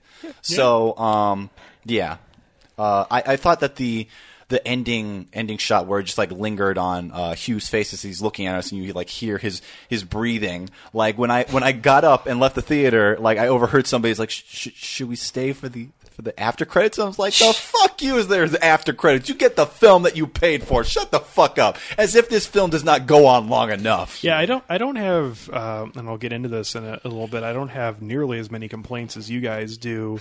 Uh, It's okay. The one one of the one complaints that I do have about this film uh, is Leonardo looking into the camera at the end, which is very out of place. that's for this. fucked up. Yeah. And that's Uh, I, well. I, I, I, I don't think Hello, I hate darkness, it- my old friend. I don't think I hate it as much as you do, Nick. But I, I guess I felt like it doesn't really make sense. I, I, I feel this strongly as far as like when I say maybe I hate this moment or whatever because it's it's it's it's one in a number of other things that all uh, work together to back up the self importance of this film that I just don't buy into, and that also goes back to why we have the same fucking meteor from Birdman because I did look it up and like people were saying it's the exact same. So Yeah. it's like You know, it's like Oh yeah, there was that. yeah, thing. like Inarritu thinking that you know these stories, I'm not even are connected or so, but that his images are so evocative. I guess it's that like Cloud Atlas. Yeah. Uh, so anyway, that but like that that everything's connected and all that. Uh, I think this moment actually had a real, a honest to god moment of Leonardo DiCaprio actually hugging a tree at one point when he was trying to like stand up. So that was interesting. Um, so yeah, those are my general thoughts. Obviously, I did not like this movie. I'll say one positive: I liked Tom Hardy's performance, which is also a lot for me because I don't know if I've really talked about it on this podcast, but I know both of you know I'm not really a fan of Tom Hardy uh, in general, and I actually liked what he was doing here. And I um, there's somebody on Twitter um, that I can't remember who said it, so I apologize that I'm not crediting it to the right You person. can credit them next week. But yeah, maybe if I find out. But somebody uh, described his performance as like the school or the the jock in the school play, like, and I totally love that, and I think that's why I liked it. Was that he was the only one who didn't take this as serious art as the rest of them, and that's actually what added to the naturalness and the intensity that I think Inarritu thought he was going for, but unfortunately it got completely covered and piled over uh, with all the artificial uh, technical bra- bravura. So anyway, He just shot himself in the foot. yeah. So those are my general thoughts. So Alex, please uh, Okay. Um, take it away. So I, um, a little bit differently than you guys, thought this film was an absolute masterpiece. Okay. um, when I, I I think I've made a mention of it a couple times that I this was the film I was most looking forward to this year. I had heard the premise and was absolutely enamored by the idea of of uh, this this man coming back uh, in this time period uh, and fighting back from a, a bear attack and really having nothing else to, to live on other than himself and and obviously get some help along the way. But uh, really, he's just like trying to survive in in this really honestly horrible time period for for humanity. I have not seen somebody get so thoroughly fucked up by nature since I read Hatchet in fourth grade. yeah, like like th- good things do not happen to Hugh Glass in this film. He's, Bad things happen everywhere. Yes. Um, but what what I will say though is that I was enamored by the idea of, of the story and thought if this film was done really well, it would be really good, and that's why I, I think it was. And and maybe that's part of it is that I was really excited for this film and it delivered to my expectations, which is maybe why I like it so much. Um, but I obviously loved Birdman. I gave that a perfect score. I was a huge fan of it. We have a poster of it here. in We the- do, Yeah. and I love that more and more each time I, I had seen it. And I have seen this film twice now, and I liked it more the second time. And I thought I would actually like it less, but I ended up liking it, so I was kind of surprised by.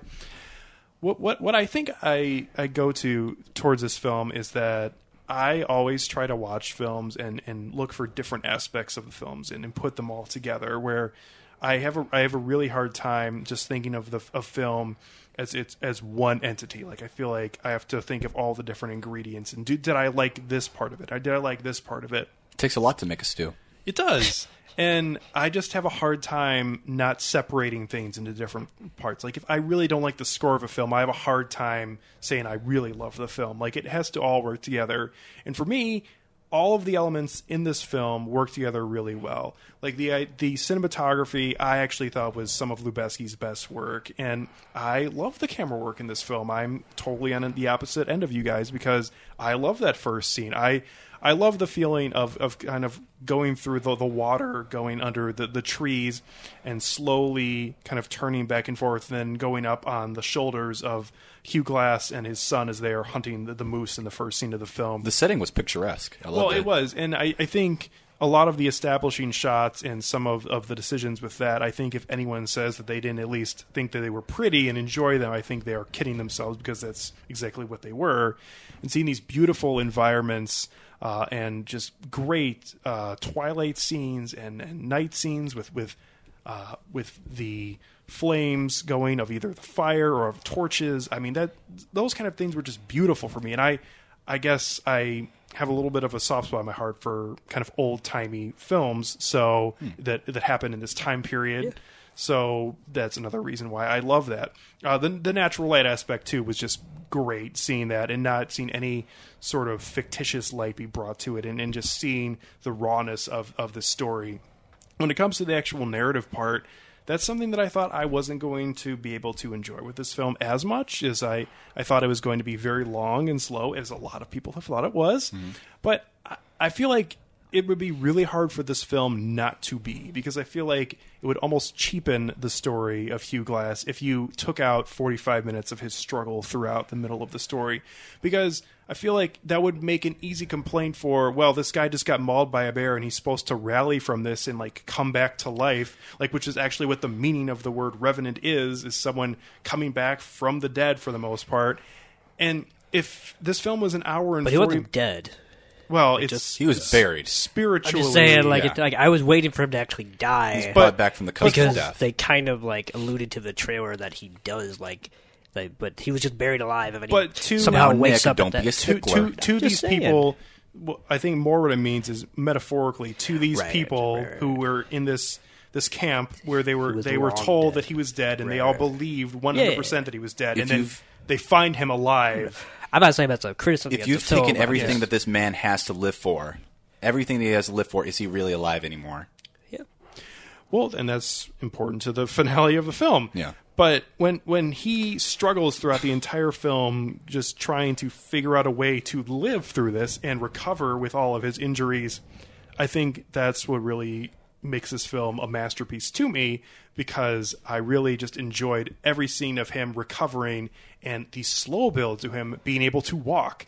Like you couldn't have him not able to move in a grave with a all he could do is like put his hand on the water canteen and then 5 minutes later have him walking back to the place where he came from. Like it just would not have made any sense. So in terms of that part of the film being really long and, and lengthy, I understood that, and I, I feel like the story between uh, the Native Americans and and the the white Americans, the people who were going over there trying to take over the land, they were trying to sell the pelts, they were trying to have all these different things that, uh, aren't exactly one goal in mind. Like there's a lot of different ideologies and philosophies happening here with all the different groups, and I I just feel like I was interested 100% the entire way through, and I was able to get involved with the entire story. The score I thought was really well done.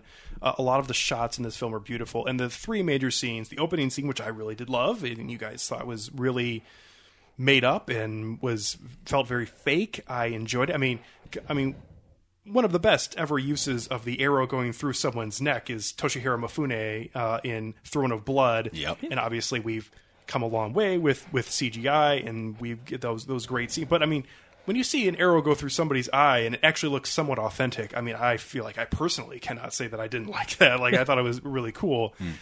And the bear scene was fabulous. I, I, I can understand why somebody didn't love that it was just one take and, and going through that, but I I thought that that made it felt so much more authentic to me personally. Good. Can I just talk about something that Hugh Glass's character does when he gets mauled by the bear? He decides to to ready his rifle and then shoot that bear, and I'm just like, look, I have never, I've probably never, What happens when you fight I've, nature? I've never like really camped outside in the wilderness. But I've played a shit ton of video games, and you don't shoot a bear unless you know you can fucking kill it with more than one shot. Okay, fuck you, man. You deserve to get mauled again. I yeah, I Just lay prone. I I have to say I'm I'm not that I'm glad he did, but man, if that would have been the only part of the bear attack is when he first gets like I was Yeah, like there's like a- two stages. to a, the li- a bear little bit attack. underwhelmed the first time because Yeah. I was like, oh, that was it. Oh, that Round wasn't it. two. Yeah, round two was a little, a little, little more I, involved. I'll, I'll give the bear scene credit for one thing, which is I do like that the.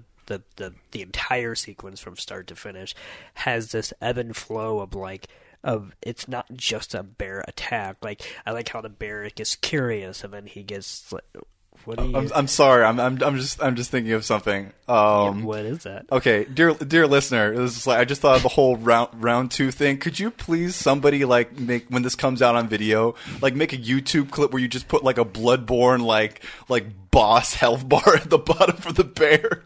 please, I would love that shit. Just just crank that shit up. That would be something. Yeah. Uh, but I did enjoy the staging of it in the sense that I liked that, like, the, I would say the, um, like, it, it, it after the initial attack, like there's there's so many different stages as to like first he gets bored almost because he kind of just lays on him, and then he gets curious because he starts pawing, and then it's kind of like he gets distracted because he goes back over to his other, you know, whatever. So I, I did like that, and it, it wasn't just like this bear for some reason hates Leo DiCaprio, and with you know like because that would have felt even more artificial, whatever. Yeah. Um, it was just that I guess I will admit maybe part of it is that I saw the thing in the trailer, so I'd already and everybody just talks about the fact that there's a bear scene and was Leo raped by a bear is uh, was a weird question that actually like circulated after some of the He behind actually the kind of got mounted by the bear. yeah, that's what that's what we heard. Um, uh, so just kind of like I think all of that kind of overshadowed the bear scene itself. Whereas like if I hadn't seen the shot in the trailer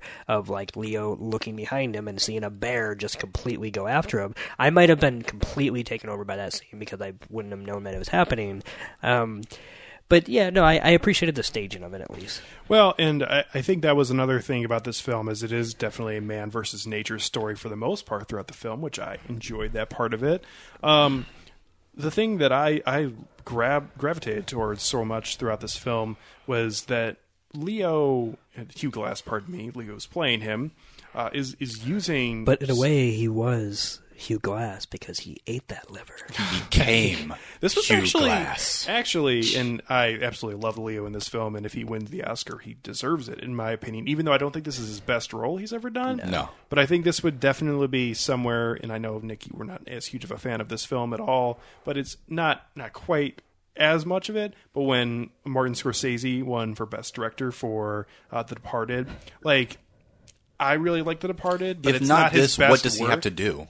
Well, yeah, it, He has to star on American Horror Story in order to get. Oh God! Wouldn't that be great? But I, I think it would it will be deserved if he ends up winning for best uh, actor at the Academy I will Awards this admit year. I was not enamored with his That's okay. performance because, like the camera work, it did feel like somebody, yeah, put upon and like acting, and maybe because it's just so many grunts and so many like I now have to act without being able to speak, and, and I'm not saying that like I almost would have gotten more sucked into it if it was a no-name actor, which I know probably people would think that's crazy because like you, if you, you need a high caliber actor for this, but I don't think you do. I think it would have been like I, I would have gotten more sucked into it if I didn't think of it like Leo's never won an Oscar like every five minutes, and then like this is the response to Leo's never won an Oscar. Is this the part where he'll win the Oscar when he has to cut the horse open and use it as like a like a one time snuggie? yeah, Yeah, I, I don't think Tauntaun. I don't think I don't think anyone could watch that scene and not think of uh, Empire Strikes Back. Yeah, even uh, me, who is not a Star Wars fan. But that, using that part of that scene uh, is is Leo as he is and Hugh Glass the character in terms of being resourceful. I think that is something that was very important for this film for me and and also for the story. Is that we find out early on that he's a very smart in terms of living with the land and, and knowing, sort of like having a mental map of, of where to go and where things are and, and making decisions and being able to um, be resourceful and, and use things that are in nature. Think that's very important for this film as he's able to to live basically and he you see he has the bear the the bear fur after the bear that he kills he then has the bear fur which keeps him warm in very important scenes when he was And the briefly way couldn't move his thirst for revenge turns him into an animal. That was not where I was going but that's okay Sorry. That was really good. I actually really enjoyed that. Thank you, Nick. I, I didn't laugh, but I laughed internally. but but sleeping inside the horse and, and staying warm inside that was was a, was a, I thought a pretty cool scene, and also gave us beautiful blood on snow, which uh, for some reason I just always think looks great. Kill Bill. yeah, I, I Lady Snowblood. I just absolutely loved almost everything this film was doing, and I was a huge fan of it. And I'm not going to see it again in the theater, I don't think, because I don't think I need to spend two hours and forty minutes in the theater again. So I had a very interesting theater experience the first time I'll see it, and it was bad enough in, that I don't even want to bring up like the terms that were used by people in the theater on the podcast, which is that bad. There, there was a, a review that I actually perused um, that got linked to me, where somebody was so overcome by their experience of watching The Revenant that they said that the only appropriate way to really take in this film was to watch it in a temple. Yeah. Okay. Let's let's let's linger That- on. Let's, that's- I'm let's- not going to let's, linger on that. let's linger on that for a bit. because you don't want to hear me linger on that. now that that's pretentious. Yeah, it is. That it's really pretentious. is well, pretentious. monkey see, monkey do. Oh God damn! High five. You guys are so cool. aren't we? um, I- I'll say another thing about this movie is that um, when when I was listening to you talk about it, um, I think if I can narrow down to why I have a problem with certain aspects, it's because uh, this is a two and a half hour movie. And a lot of that time is devoted to Leo crawling. um, I'm just I'm making a joke, but no, it's devoted to Leo's like trek struggle. trek back, Yeah. right? Okay. Um, if there was less time devoted, and I know you probably disagree, but like as far as like even if you take it at a two and a half hour running time, but if it was less proportion and like that was a little less, and we actually got more out of like the fur pelters story and even like what they were doing back at that kind of civilization, because I actually th- those are some of my favorite locations. I know Lubezki loves and Inarritu was all about nature and whatever, but like the whole like having this wall like that walls off uh, that their little civilization uh, to nature, which I thought was actually kind of interesting because I don't think I've seen that quite in that level of scale and whatnot in a movie uh, for a while at least. Yeah. Um, if there was more about like what they were doing back there and like Domhnall Gleeson's character maybe wrestling with the idea, like more so than just the obligatory one scene cut back. Oh, he's dead. Okay, good. Whatever. I don't know. Like if we just got more from the sorting supporting players or less at the same time. Like I just think this needed to go all all all in on something. And I know that sounds crazy for someone who's saying like I was bored by it and I don't want to see more of Leonardo DiCaprio. I might be more willing to go along this journey if I felt like I was in his journey, but because we do cut every so often to the fur pelters or to the whatever, then they become random, unfleshed out uh, detours, uh, and then they also interrupt the momentum of Leo's journey because then I just like it, it starts to seem episodic, which is not what Either Leo- exist or don't exist. Yes, But I feel like uh, th- those scenes are important because a he gets rescued by uh, his original company, and b the the importance of Tom Hardy's character is paramount in this story. Like it with, is with important, and yet it also doesn't even like go back to him as much as I think as it should. Like he, it only goes back to him for an enough cumulative time to establish him as the antagonist. It doesn't actually go, f- I would say, further as at least far, as far as I would hope to actually kind of like give him his due because I actually, as much as I totally am on board with like I- a, I liked his performance, and b, I like he's definitely the clear antagonist. I would have really appreciated a more clear cut. Like, is he the antagonist, or is he just like, like? Now, of course, when he makes the decision to kill his whatever you call his son, I just kind of wish that there was even more, maybe moral gray area. It would have been kind of interesting if Hugh Glass was going after him to commit revenge for something that maybe Hugh Glass would have did to him. If he wasn't so aggressively a dick. Yeah, like it, it, it's like I don't care what he says, but like you know, like the whole like I kill your son and now I'm gonna bury you, blink if you're whatever. Like i- if it played out a little bit differently, where we could have actually seen that he was just trying to like think logistically, I thought it would have made the whole revenge storyline a little more interesting because then I'd be like, wow, is this even worth it? Like the, the struggle to survive to go and kill this guy that killed your son and kill. But because that initial scene, um, although I do actually like the conversation of uh, blink if you're, because I, I love that that actually. For me, because Tom Hardy's character continually references uh, religion, um, I actually do think that his character in that scene when he's telling him to blink is at least lying to himself. Like he's not like doing that to be an asshole or something like that, where he's just like like he's just saying it out loud to cover his bases, but he actually believes in his head that this stupid shitty system of like whether he should kill him or not is somehow valid and i kind of like that scene uh, but it never really i would say would went down uh, a depth of a corridor that I, I would have wished they would have explored with regards to his faith, faith, and you know, because he, cause he's the kind of person who says the exact same thing that Leo says about how, oh, well, that's in God's hand. I don't get to do that, and so I love that kind of hypocrisy because I felt like that was intended. Um, I, I just wished I would have got more out of these supporting characters because as of right now, they just feel like one-note characters that distract from the other. Obviously, more I would say pressing storyline. Yeah. Yeah, I. I guess I have, I have a hard time really having a discussion with you guys because I completely disagree with most for mostly what you guys are saying. And is- that's okay. Yeah, it is, and, and and that's okay. I I think this is weird because usually me and Nick, for the most part, somewhat disagree on most films we see. We don't have that many films that we like are one hundred percent in the same agreement on. Yeah. But this is the first film in I think a little over a year that we've been it's like on opposite ends of the spectrum completely on. Yeah. The last film I remember that was this far between of where we uh, are on a thought process. Don't you where- say it, Uh, I was going to say only lovers Yep. left alive. Yeah. that what you're thinking of? motherfucker. Yeah. Because that Which- is a great movie. That's a sore spot on this podcast. Well, it's not a sore spot. It was just a terrible movie, and Nick No. thought it was really good. It's a very good movie. That is- That's actually a movie that has characters in That it. See what I'm saying? Story to tell. that is an opinion. and it doesn't. Uh, Just like, but just like me. Don't get them started. Just like me. he's thinking, getting me started. Just like me thinking The Revenant is a fabulous film, and you thinking it's terrible is right the total polar opposite of Only Lovers Left Alive. So, listener, uh, next time we have our poll, uh, please don't write in "Only Lovers Left Alive." You know what? Speaking of Only Lovers Left Alive, Jim Jarmusch made a western uh, called Dead Man with Johnny Depp, and the the uh, this is actually kind I've of been a, meaning to watch that. It's a great movie. Yeah. Uh, this does a lot of a similar thing because it's Johnny Depp's character is not mauled by a bear or left for dead, but it's called Dead Man because he's essentially a dead man walking because uh, he leaves his civilization like Western town, and the whole movie is really just him walking through nature in a very surreal, surrealistic, almost solipsistic, whatever. Uh, Yeah, that's the right word. yeah, like way and anyway, and him also befriending uh, Native Americans and all that. Um, I'm just kind of noticing all the connections there. But that movie was way more poetic without actually being uh, self-important.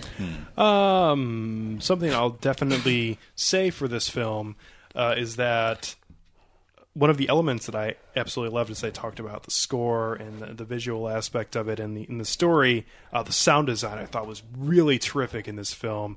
Uh, almost when you hear like the crashing waves or the, the, the background sound effects of like the avalanche happening. I thought the sound in this film was sneaky terrific. Uh, one part of it that I absolutely loved was when characters were talking off screen. When you're seeing it in the theater, you're almost hearing them talking in the back of the speaker, and you're you're you're, knowing that they're talking off screen, but they sounds like they're talking behind you, which was actually I thought really great and something that I, I, I think the only thing I'll say that other than the visual and like epic aspect and view of the of the uh, visual shots of this film was really important for a theater viewing was the scene when uh, John Fitzgerald and Domhnall Gleeson's character are are talking uh, back at the fort, and uh, he goes up towards upstairs to get his money uh, from the safe, which is how Fitzgerald finds out where the safe is.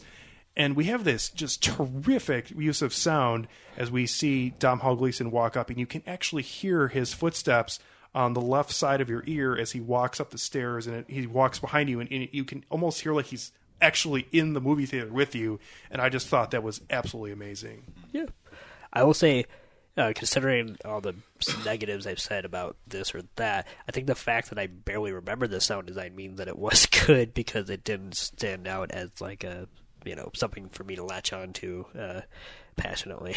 Yeah. Um, so, but I the scene in question that you're talking about, I actually do agree because I remember uh, either that scene or maybe another scene that also took place in that like compound. There was a scene where like people were talking even as like, and we were hearing that conversation even as we went to another room, which I thought was an interesting use of space. Another shot that I really enjoyed from that particular scene when Domhnall Gleeson went up the stairs, like when it lingered on an over shoulder shot of Fitzgerald, and there was kind of like the the light that was streaming for the window. I thought that was a particularly well composed shot. Yeah, for sure.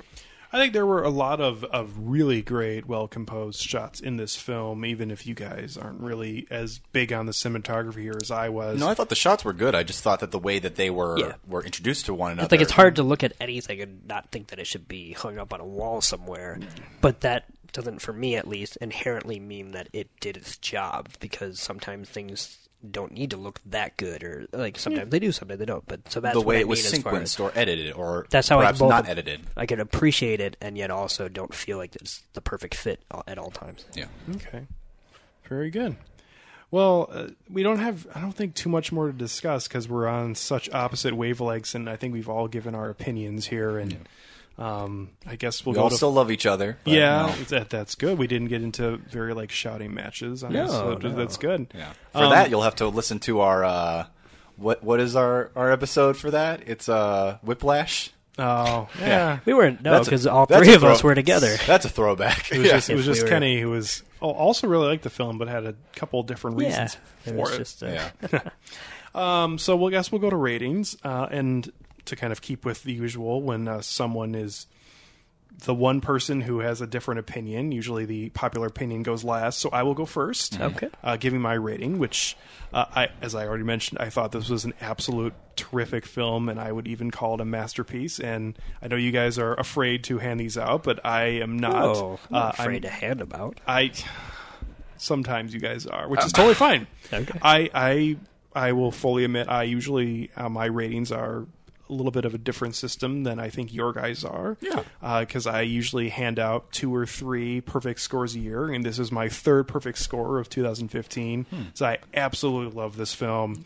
There were so many moments in this film that I was just loving it and loving what this film is going for. Um, sort of the taking into account that the this the creators of this film wanted to go like the the extra mile to try to make this film feel as authentic as it could be in terms of the landscape uh, and a lot of the sort of the uh, costuming and the that, that kind of design of the film. I think it was a total home run. Uh, and the story of this film, I was able to get on board with too. With this this struggle between man versus nature, and also uh, the interesting story between the, the the white American man and the Native Americans, and this sort of bizarre relationship that they have happening in the 1820s. There's absolutely terrible time period to be alive. We- Absolutely. like for everyone involved. Yeah, there there no one's a winner at this time period. It's it's just Except it's- for the bear. Well, well, the bear dies too, and, That's and his children are left to fend for themselves. Boo Boo probably- was just trying to protect his cub. but this is a just terrible time period, and we just see the struggle for everybody involved. Like no one's a winner here. You even get the very, I thought, and you know, it was kind of a little bit out of place because we don't get that much character development with Domhnall Gleeson. But we get the, the mention of him talking about how he is forgetting what his wife's face looks like, and he cannot remember what Damn, dude. she looks like, and then oh he, shit, he's dead. Like a minute later, and it's it's unfortunate. Like like that is uh, unfortunately how I imagine the 1820s. Like there there are no redeeming qualities of this time. Like a total struggle going in this time in this country's history, and I think it was well shown and documented in this film, and also the and the ending sort of bizarre message, which I totally was on board for of of seeking life importance and, and having something to live for in your life is what brings Leo back. And his whole reason to, of survival in living was to commit this one action of, of getting his revenge against John Fitzgerald. And when he basically does, because he fucks him up real bad. Like, mm-hmm. let's not call it is like, yeah, he doesn't, the one who like ends his life, but he fucks that man's life He up. he should have cut his Achilles tendon. He should have done it so he couldn't crawl or walk away. Well, wh- whatever it is, he even though he doesn't kill him, he leaves him for dead, pushing him into a fucking river. I mean, yeah, he kills him. Let's call it what it is. But I think that moment is very interesting because he comes to the end of his life for the most part, mm-hmm. and I think that was what for me what the message of the film ended up being, and it was kind of a weird message that is not positive at all. Is that once you've achieved your ultimate goal, where are you going to go from here? Like, there's nowhere to go in this life. that kind of recontextualizes like my feelings about the last shot when you talk about it like that because it's really the reason why he's like looking into the camera is really he's trying to search for the search the void in order to find what is his next purpose Uh, and, what and- purpose and, if- that's why I couldn't completely hate that part because that was one of the few parts of the film that I actually kind of didn't care for was looking into the camera. Hmm. And I'm usually one person who does not have as much of a problem of people having a shot of them looking into the camera as some other people do. Hmm. Um, one of my favorite shots ever of Boardwalk Empire is when Nucky Thompson is and almost ending an episode with his head tilted looking into the camera because Oh, yeah. I thought it had a really good effect to it, my favorite movie of all time ends with the character looking into the camera. So which is Magnolia. oh okay yeah. president So- frank underwood looks into the camera and But- is like you thought i forgot about but you in, didn't in, you in a good context, I think that that sort of shot works really can work really well. And in this film, I thought it was kind of weird, but at the same Yeah. time, I think the ending message and the ending sort of triumph of this film for Hugh Glass is really bittersweet because yeah, he's kind of happy that he gets it, but he can't really get the satisfaction out of that he really thought he was going to get because he, there is no satisfaction to be had, unfortunately, for him. And I just thought it was a very fascinating look at life in that time and just uh, in general the human experience in the early 1800s, which was just really hard to be. So it's a five out of five for me. I absolutely love the Red- Revenant, and even if you don't like it, and you may not like it, I think everyone should at least give this film a try, just because I think everyone would have an opinion on what this film is. So I will move it on to Toussaint or Okay. Nick, which whoever wants. I want to go next. Yeah. right. Um, just going back to something that you mentioned in your, your final comments ab- about the gravity of like the final scene with Domhnall Gleeson when he says they can't like picture his wife's like face and then he dies. Like I'm just going to put another chalk mark on the scoreboard of Fitzgerald is a total fuckboy. Sorry I used that, but like that's that's the only way I can actually label this. He killed an officer. He killed killed like a like a like a major character. And what does he decide to do when he's about to go into the army? He decides to scalp this man, not because he wanted his scalp, but in order to divert blame and attention Yeah. to the Native Americans. I'm so glad he died. I'm so happy because if it didn't happen, if it didn't happen, I was just like, oh, That's you know what that's an- no. I actually haven't thought about this, but thinking about it more now, I think that would be another reason why Leo is not able to kill him in the final scene because I feel like giving the audience because I think a lot of people would have the same pop outs you have in Toussaint, of yeah, of happiness of him killing him, like him like having the final stab to the throat and being like, yeah, fuck him, fuck Tom Hardy. Like I feel like not giving the audience that satisfaction is kind of important to what the film was trying to say. Could have smashed least his in, body against some rocks, though. I love that shit. Anyway, Yeah.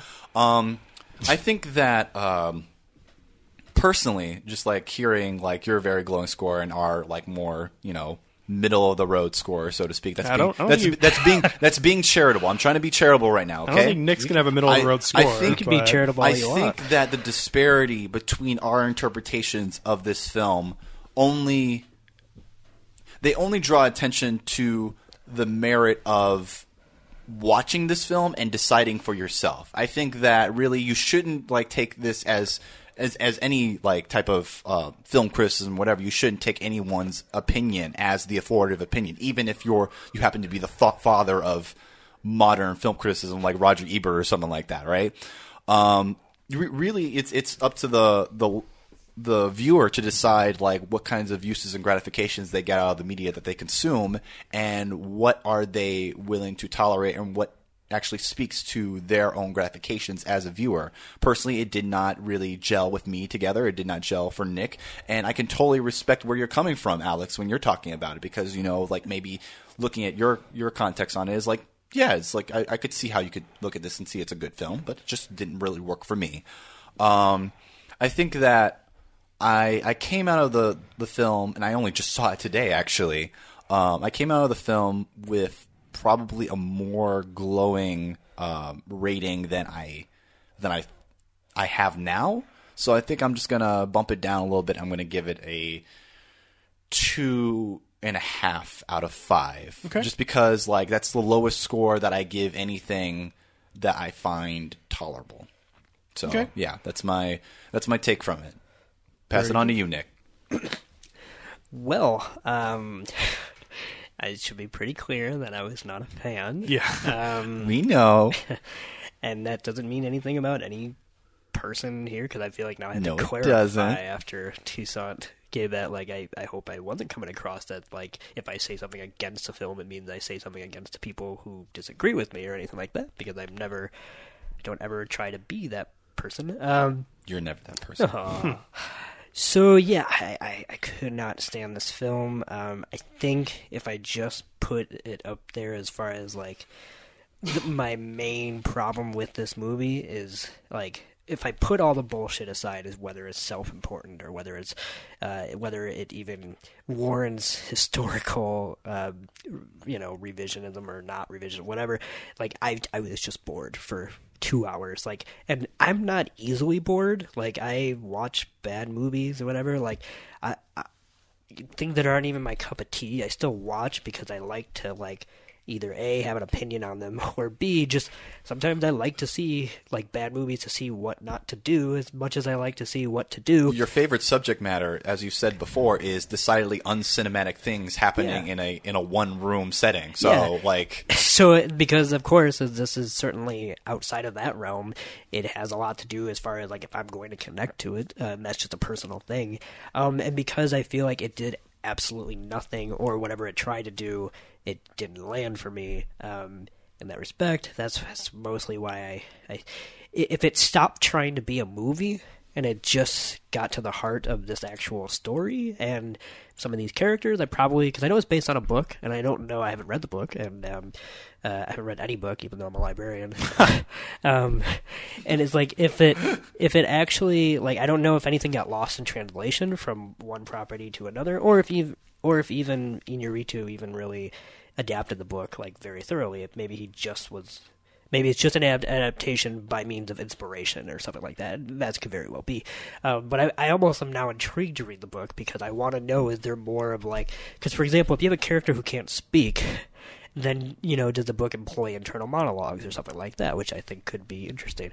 Uh, but I think that's the thing is that just like the character of Hugh Glass, I, I couldn't really get into his headspace like, because he's only defined by external factors and things I already understand by watching the trailer, which is his his need to survive. Like because that doesn't feel like a very character specific trait, and it just feels like uh, you know a, a, not a trope, but like a theme. Uh, come to life as a character. It's just something that doesn't really connect with me, and um, I, I didn't need as many shots of Leonardo DiCaprio fogging up the camera by breathing just to make it seem more realistic. But also, all that ever did was show me that there was a camera there watching Leonardo DiCaprio. Like I think it's little moments like that, if not that very moment, that pretty much is, it stills up why I couldn't get into this film because at every time it tried to be uh, shall we say, like emotionally authentic or whatever, uh, it only reminded me that there was a camera there watching this unfold. Uh, and so that's why, for me, I'm going to give this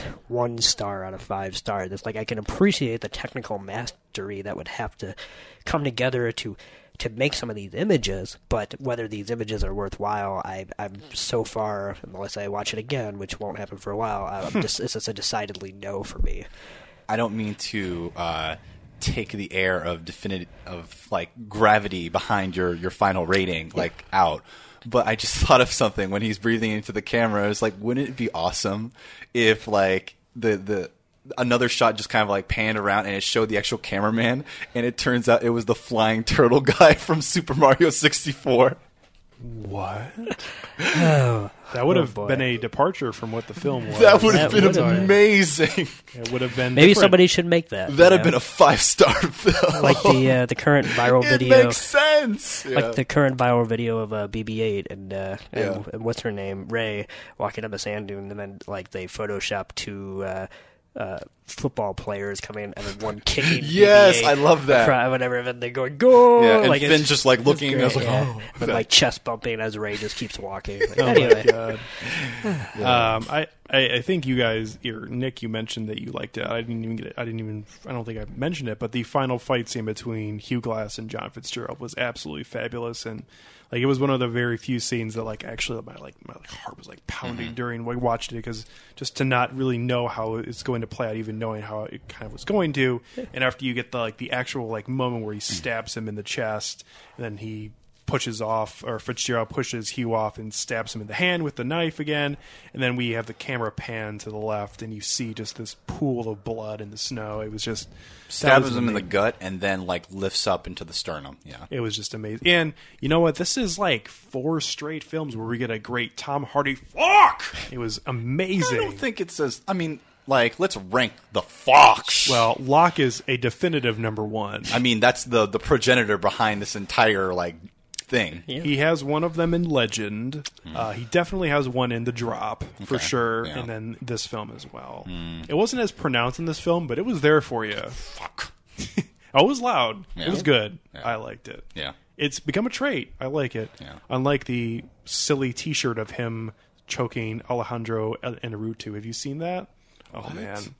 Apparently, he was not a fan of uh, Inarritu on on the set. And he, I could. Did he wear that a shirt of himself no, choking in a he has a he has a shirt, and I don't know if this is shirt is like available for sale, but there was a photo of him choking Inarritu, and someone made a shirt of it of Tom Hardy, and he wore the shirt when he was doing some promotional things for this. Is, Consider- is it like a stick figure choking another stick No, figure, it's a but then it has like it's a, like a photo of them of because there was a photo of him choking him, and Oh. there's now I- a T-shirt of it. I didn't Tom know Hardy about has. that, or because I haven't read too much about the production, other than that it was very difficult for Yeah. everybody involved. Uh, but that doesn't really surprise me at all, considering he's got a his- reputation. well, that, but also his performance in this movie is the one that sticks out as like something that I don't think Inarritu Mm-hmm. had full control over, which is kind of why I liked it because it was something outside of Inarritu's handprint. so if to that was like a, a kitschy little like promotional like ha ha we're having fun and it's like then I was like oh okay that's that's kind of weird but if it was like a real thing it's like bruh you need to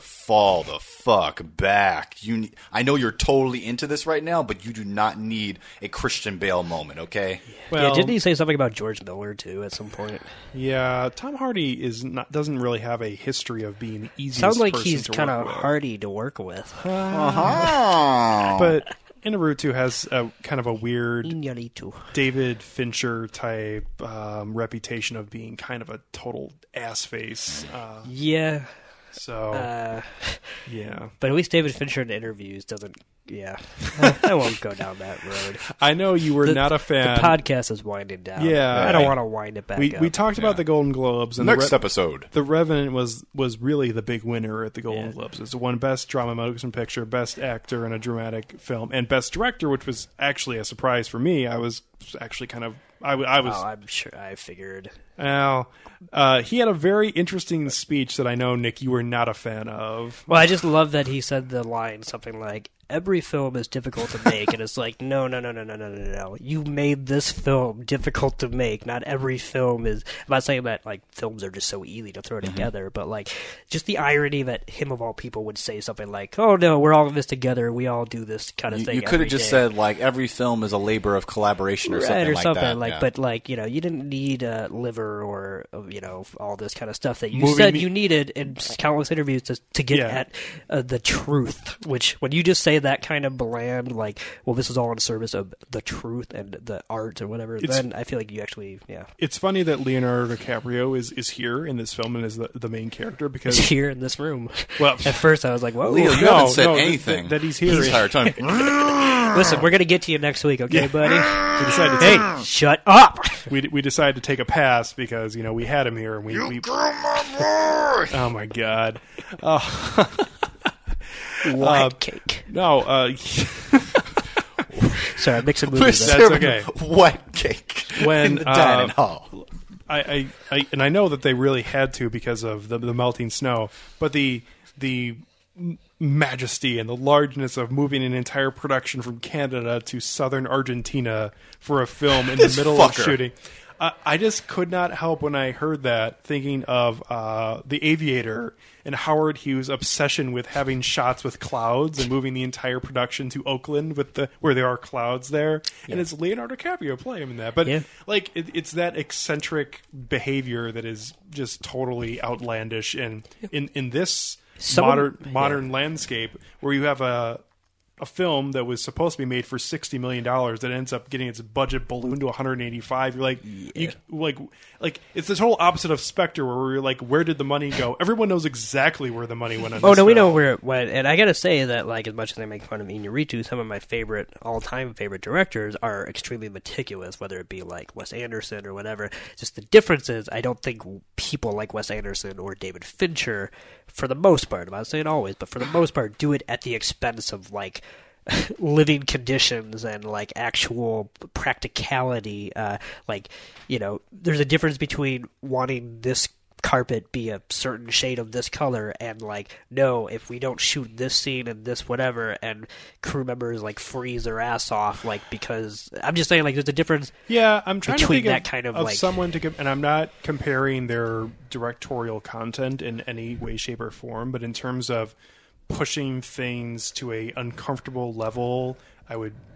Someone's been brought up on this episode already, but I would try to compare a little bit to David Lynch in terms of Yeah. that weird sort of pushing things Yeah. uh, in a different way to getting a different sort of outcome that Yeah, people look at and go, "What the fuck are you doing?" And he has an idea of what he wants to do. Right. not like comparing their No, content. no, no, or- for sure. But like the scene in prowess, Mulholland yeah. Drive between uh, Naomi Watts and uh, Laura Flynn. No, what's her name? Laura Harring, I think. Okay. Laura. Yeah. Um, uh, their the lesbian sex scene between the two of them was decidedly different on the day of shooting and him directing what to do than what they thought they were getting into, and to the point where like Naomi Watts, I believe I was because I thought I. Saw a thing of her inside the actor's studio with what's his name, uh, James Lipton, uh, uh, saying like that she was like crying on set because she did not sign up for it, so to speak. I, And, I really wanted to. I didn't want to pull the trigger on this joke. I wanted to do it on the Mulholland Drive episode. And Naomi's just like, David, I really want to do this. It's like, Naomi, I need you to do this, okay? Now come over and give Daddy a kiss. what? That's what she was like. That, that she was totally like Oh. that. Yeah, I see. yeah, That is interesting. yeah. Bringing this episode to a close. Uh, yeah. What? What a way to go out. What a way to go out. What a way to end 2015, guys. Way to go. Well, we're not completely done. We lied a little bit because we're not completely done with 2015 because next week's episode is going to be a two part episode. Woo! Release the first part on one day and the second part a few days later.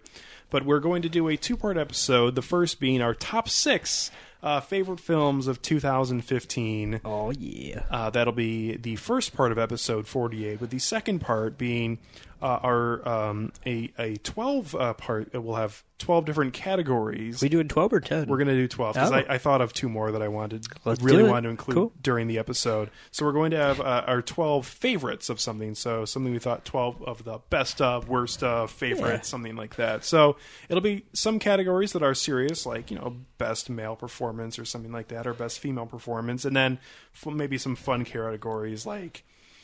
I don't know, most overrated film. I Yeah, don't know just- what those could be. right. What could it be? Um, so look for that as those uh, two parts of those episodes will be coming out uh, as episode 48. And then we'll be into 2016, and uh, we've got some good things planned already that we're Yeah. going to do to start off the year. So look forward to that. So from Nick Cheney, Toussaint Egan, and myself, Alex Diekman, thank you very much for listening to this episode of Film Tank, and we will catch up with you next time.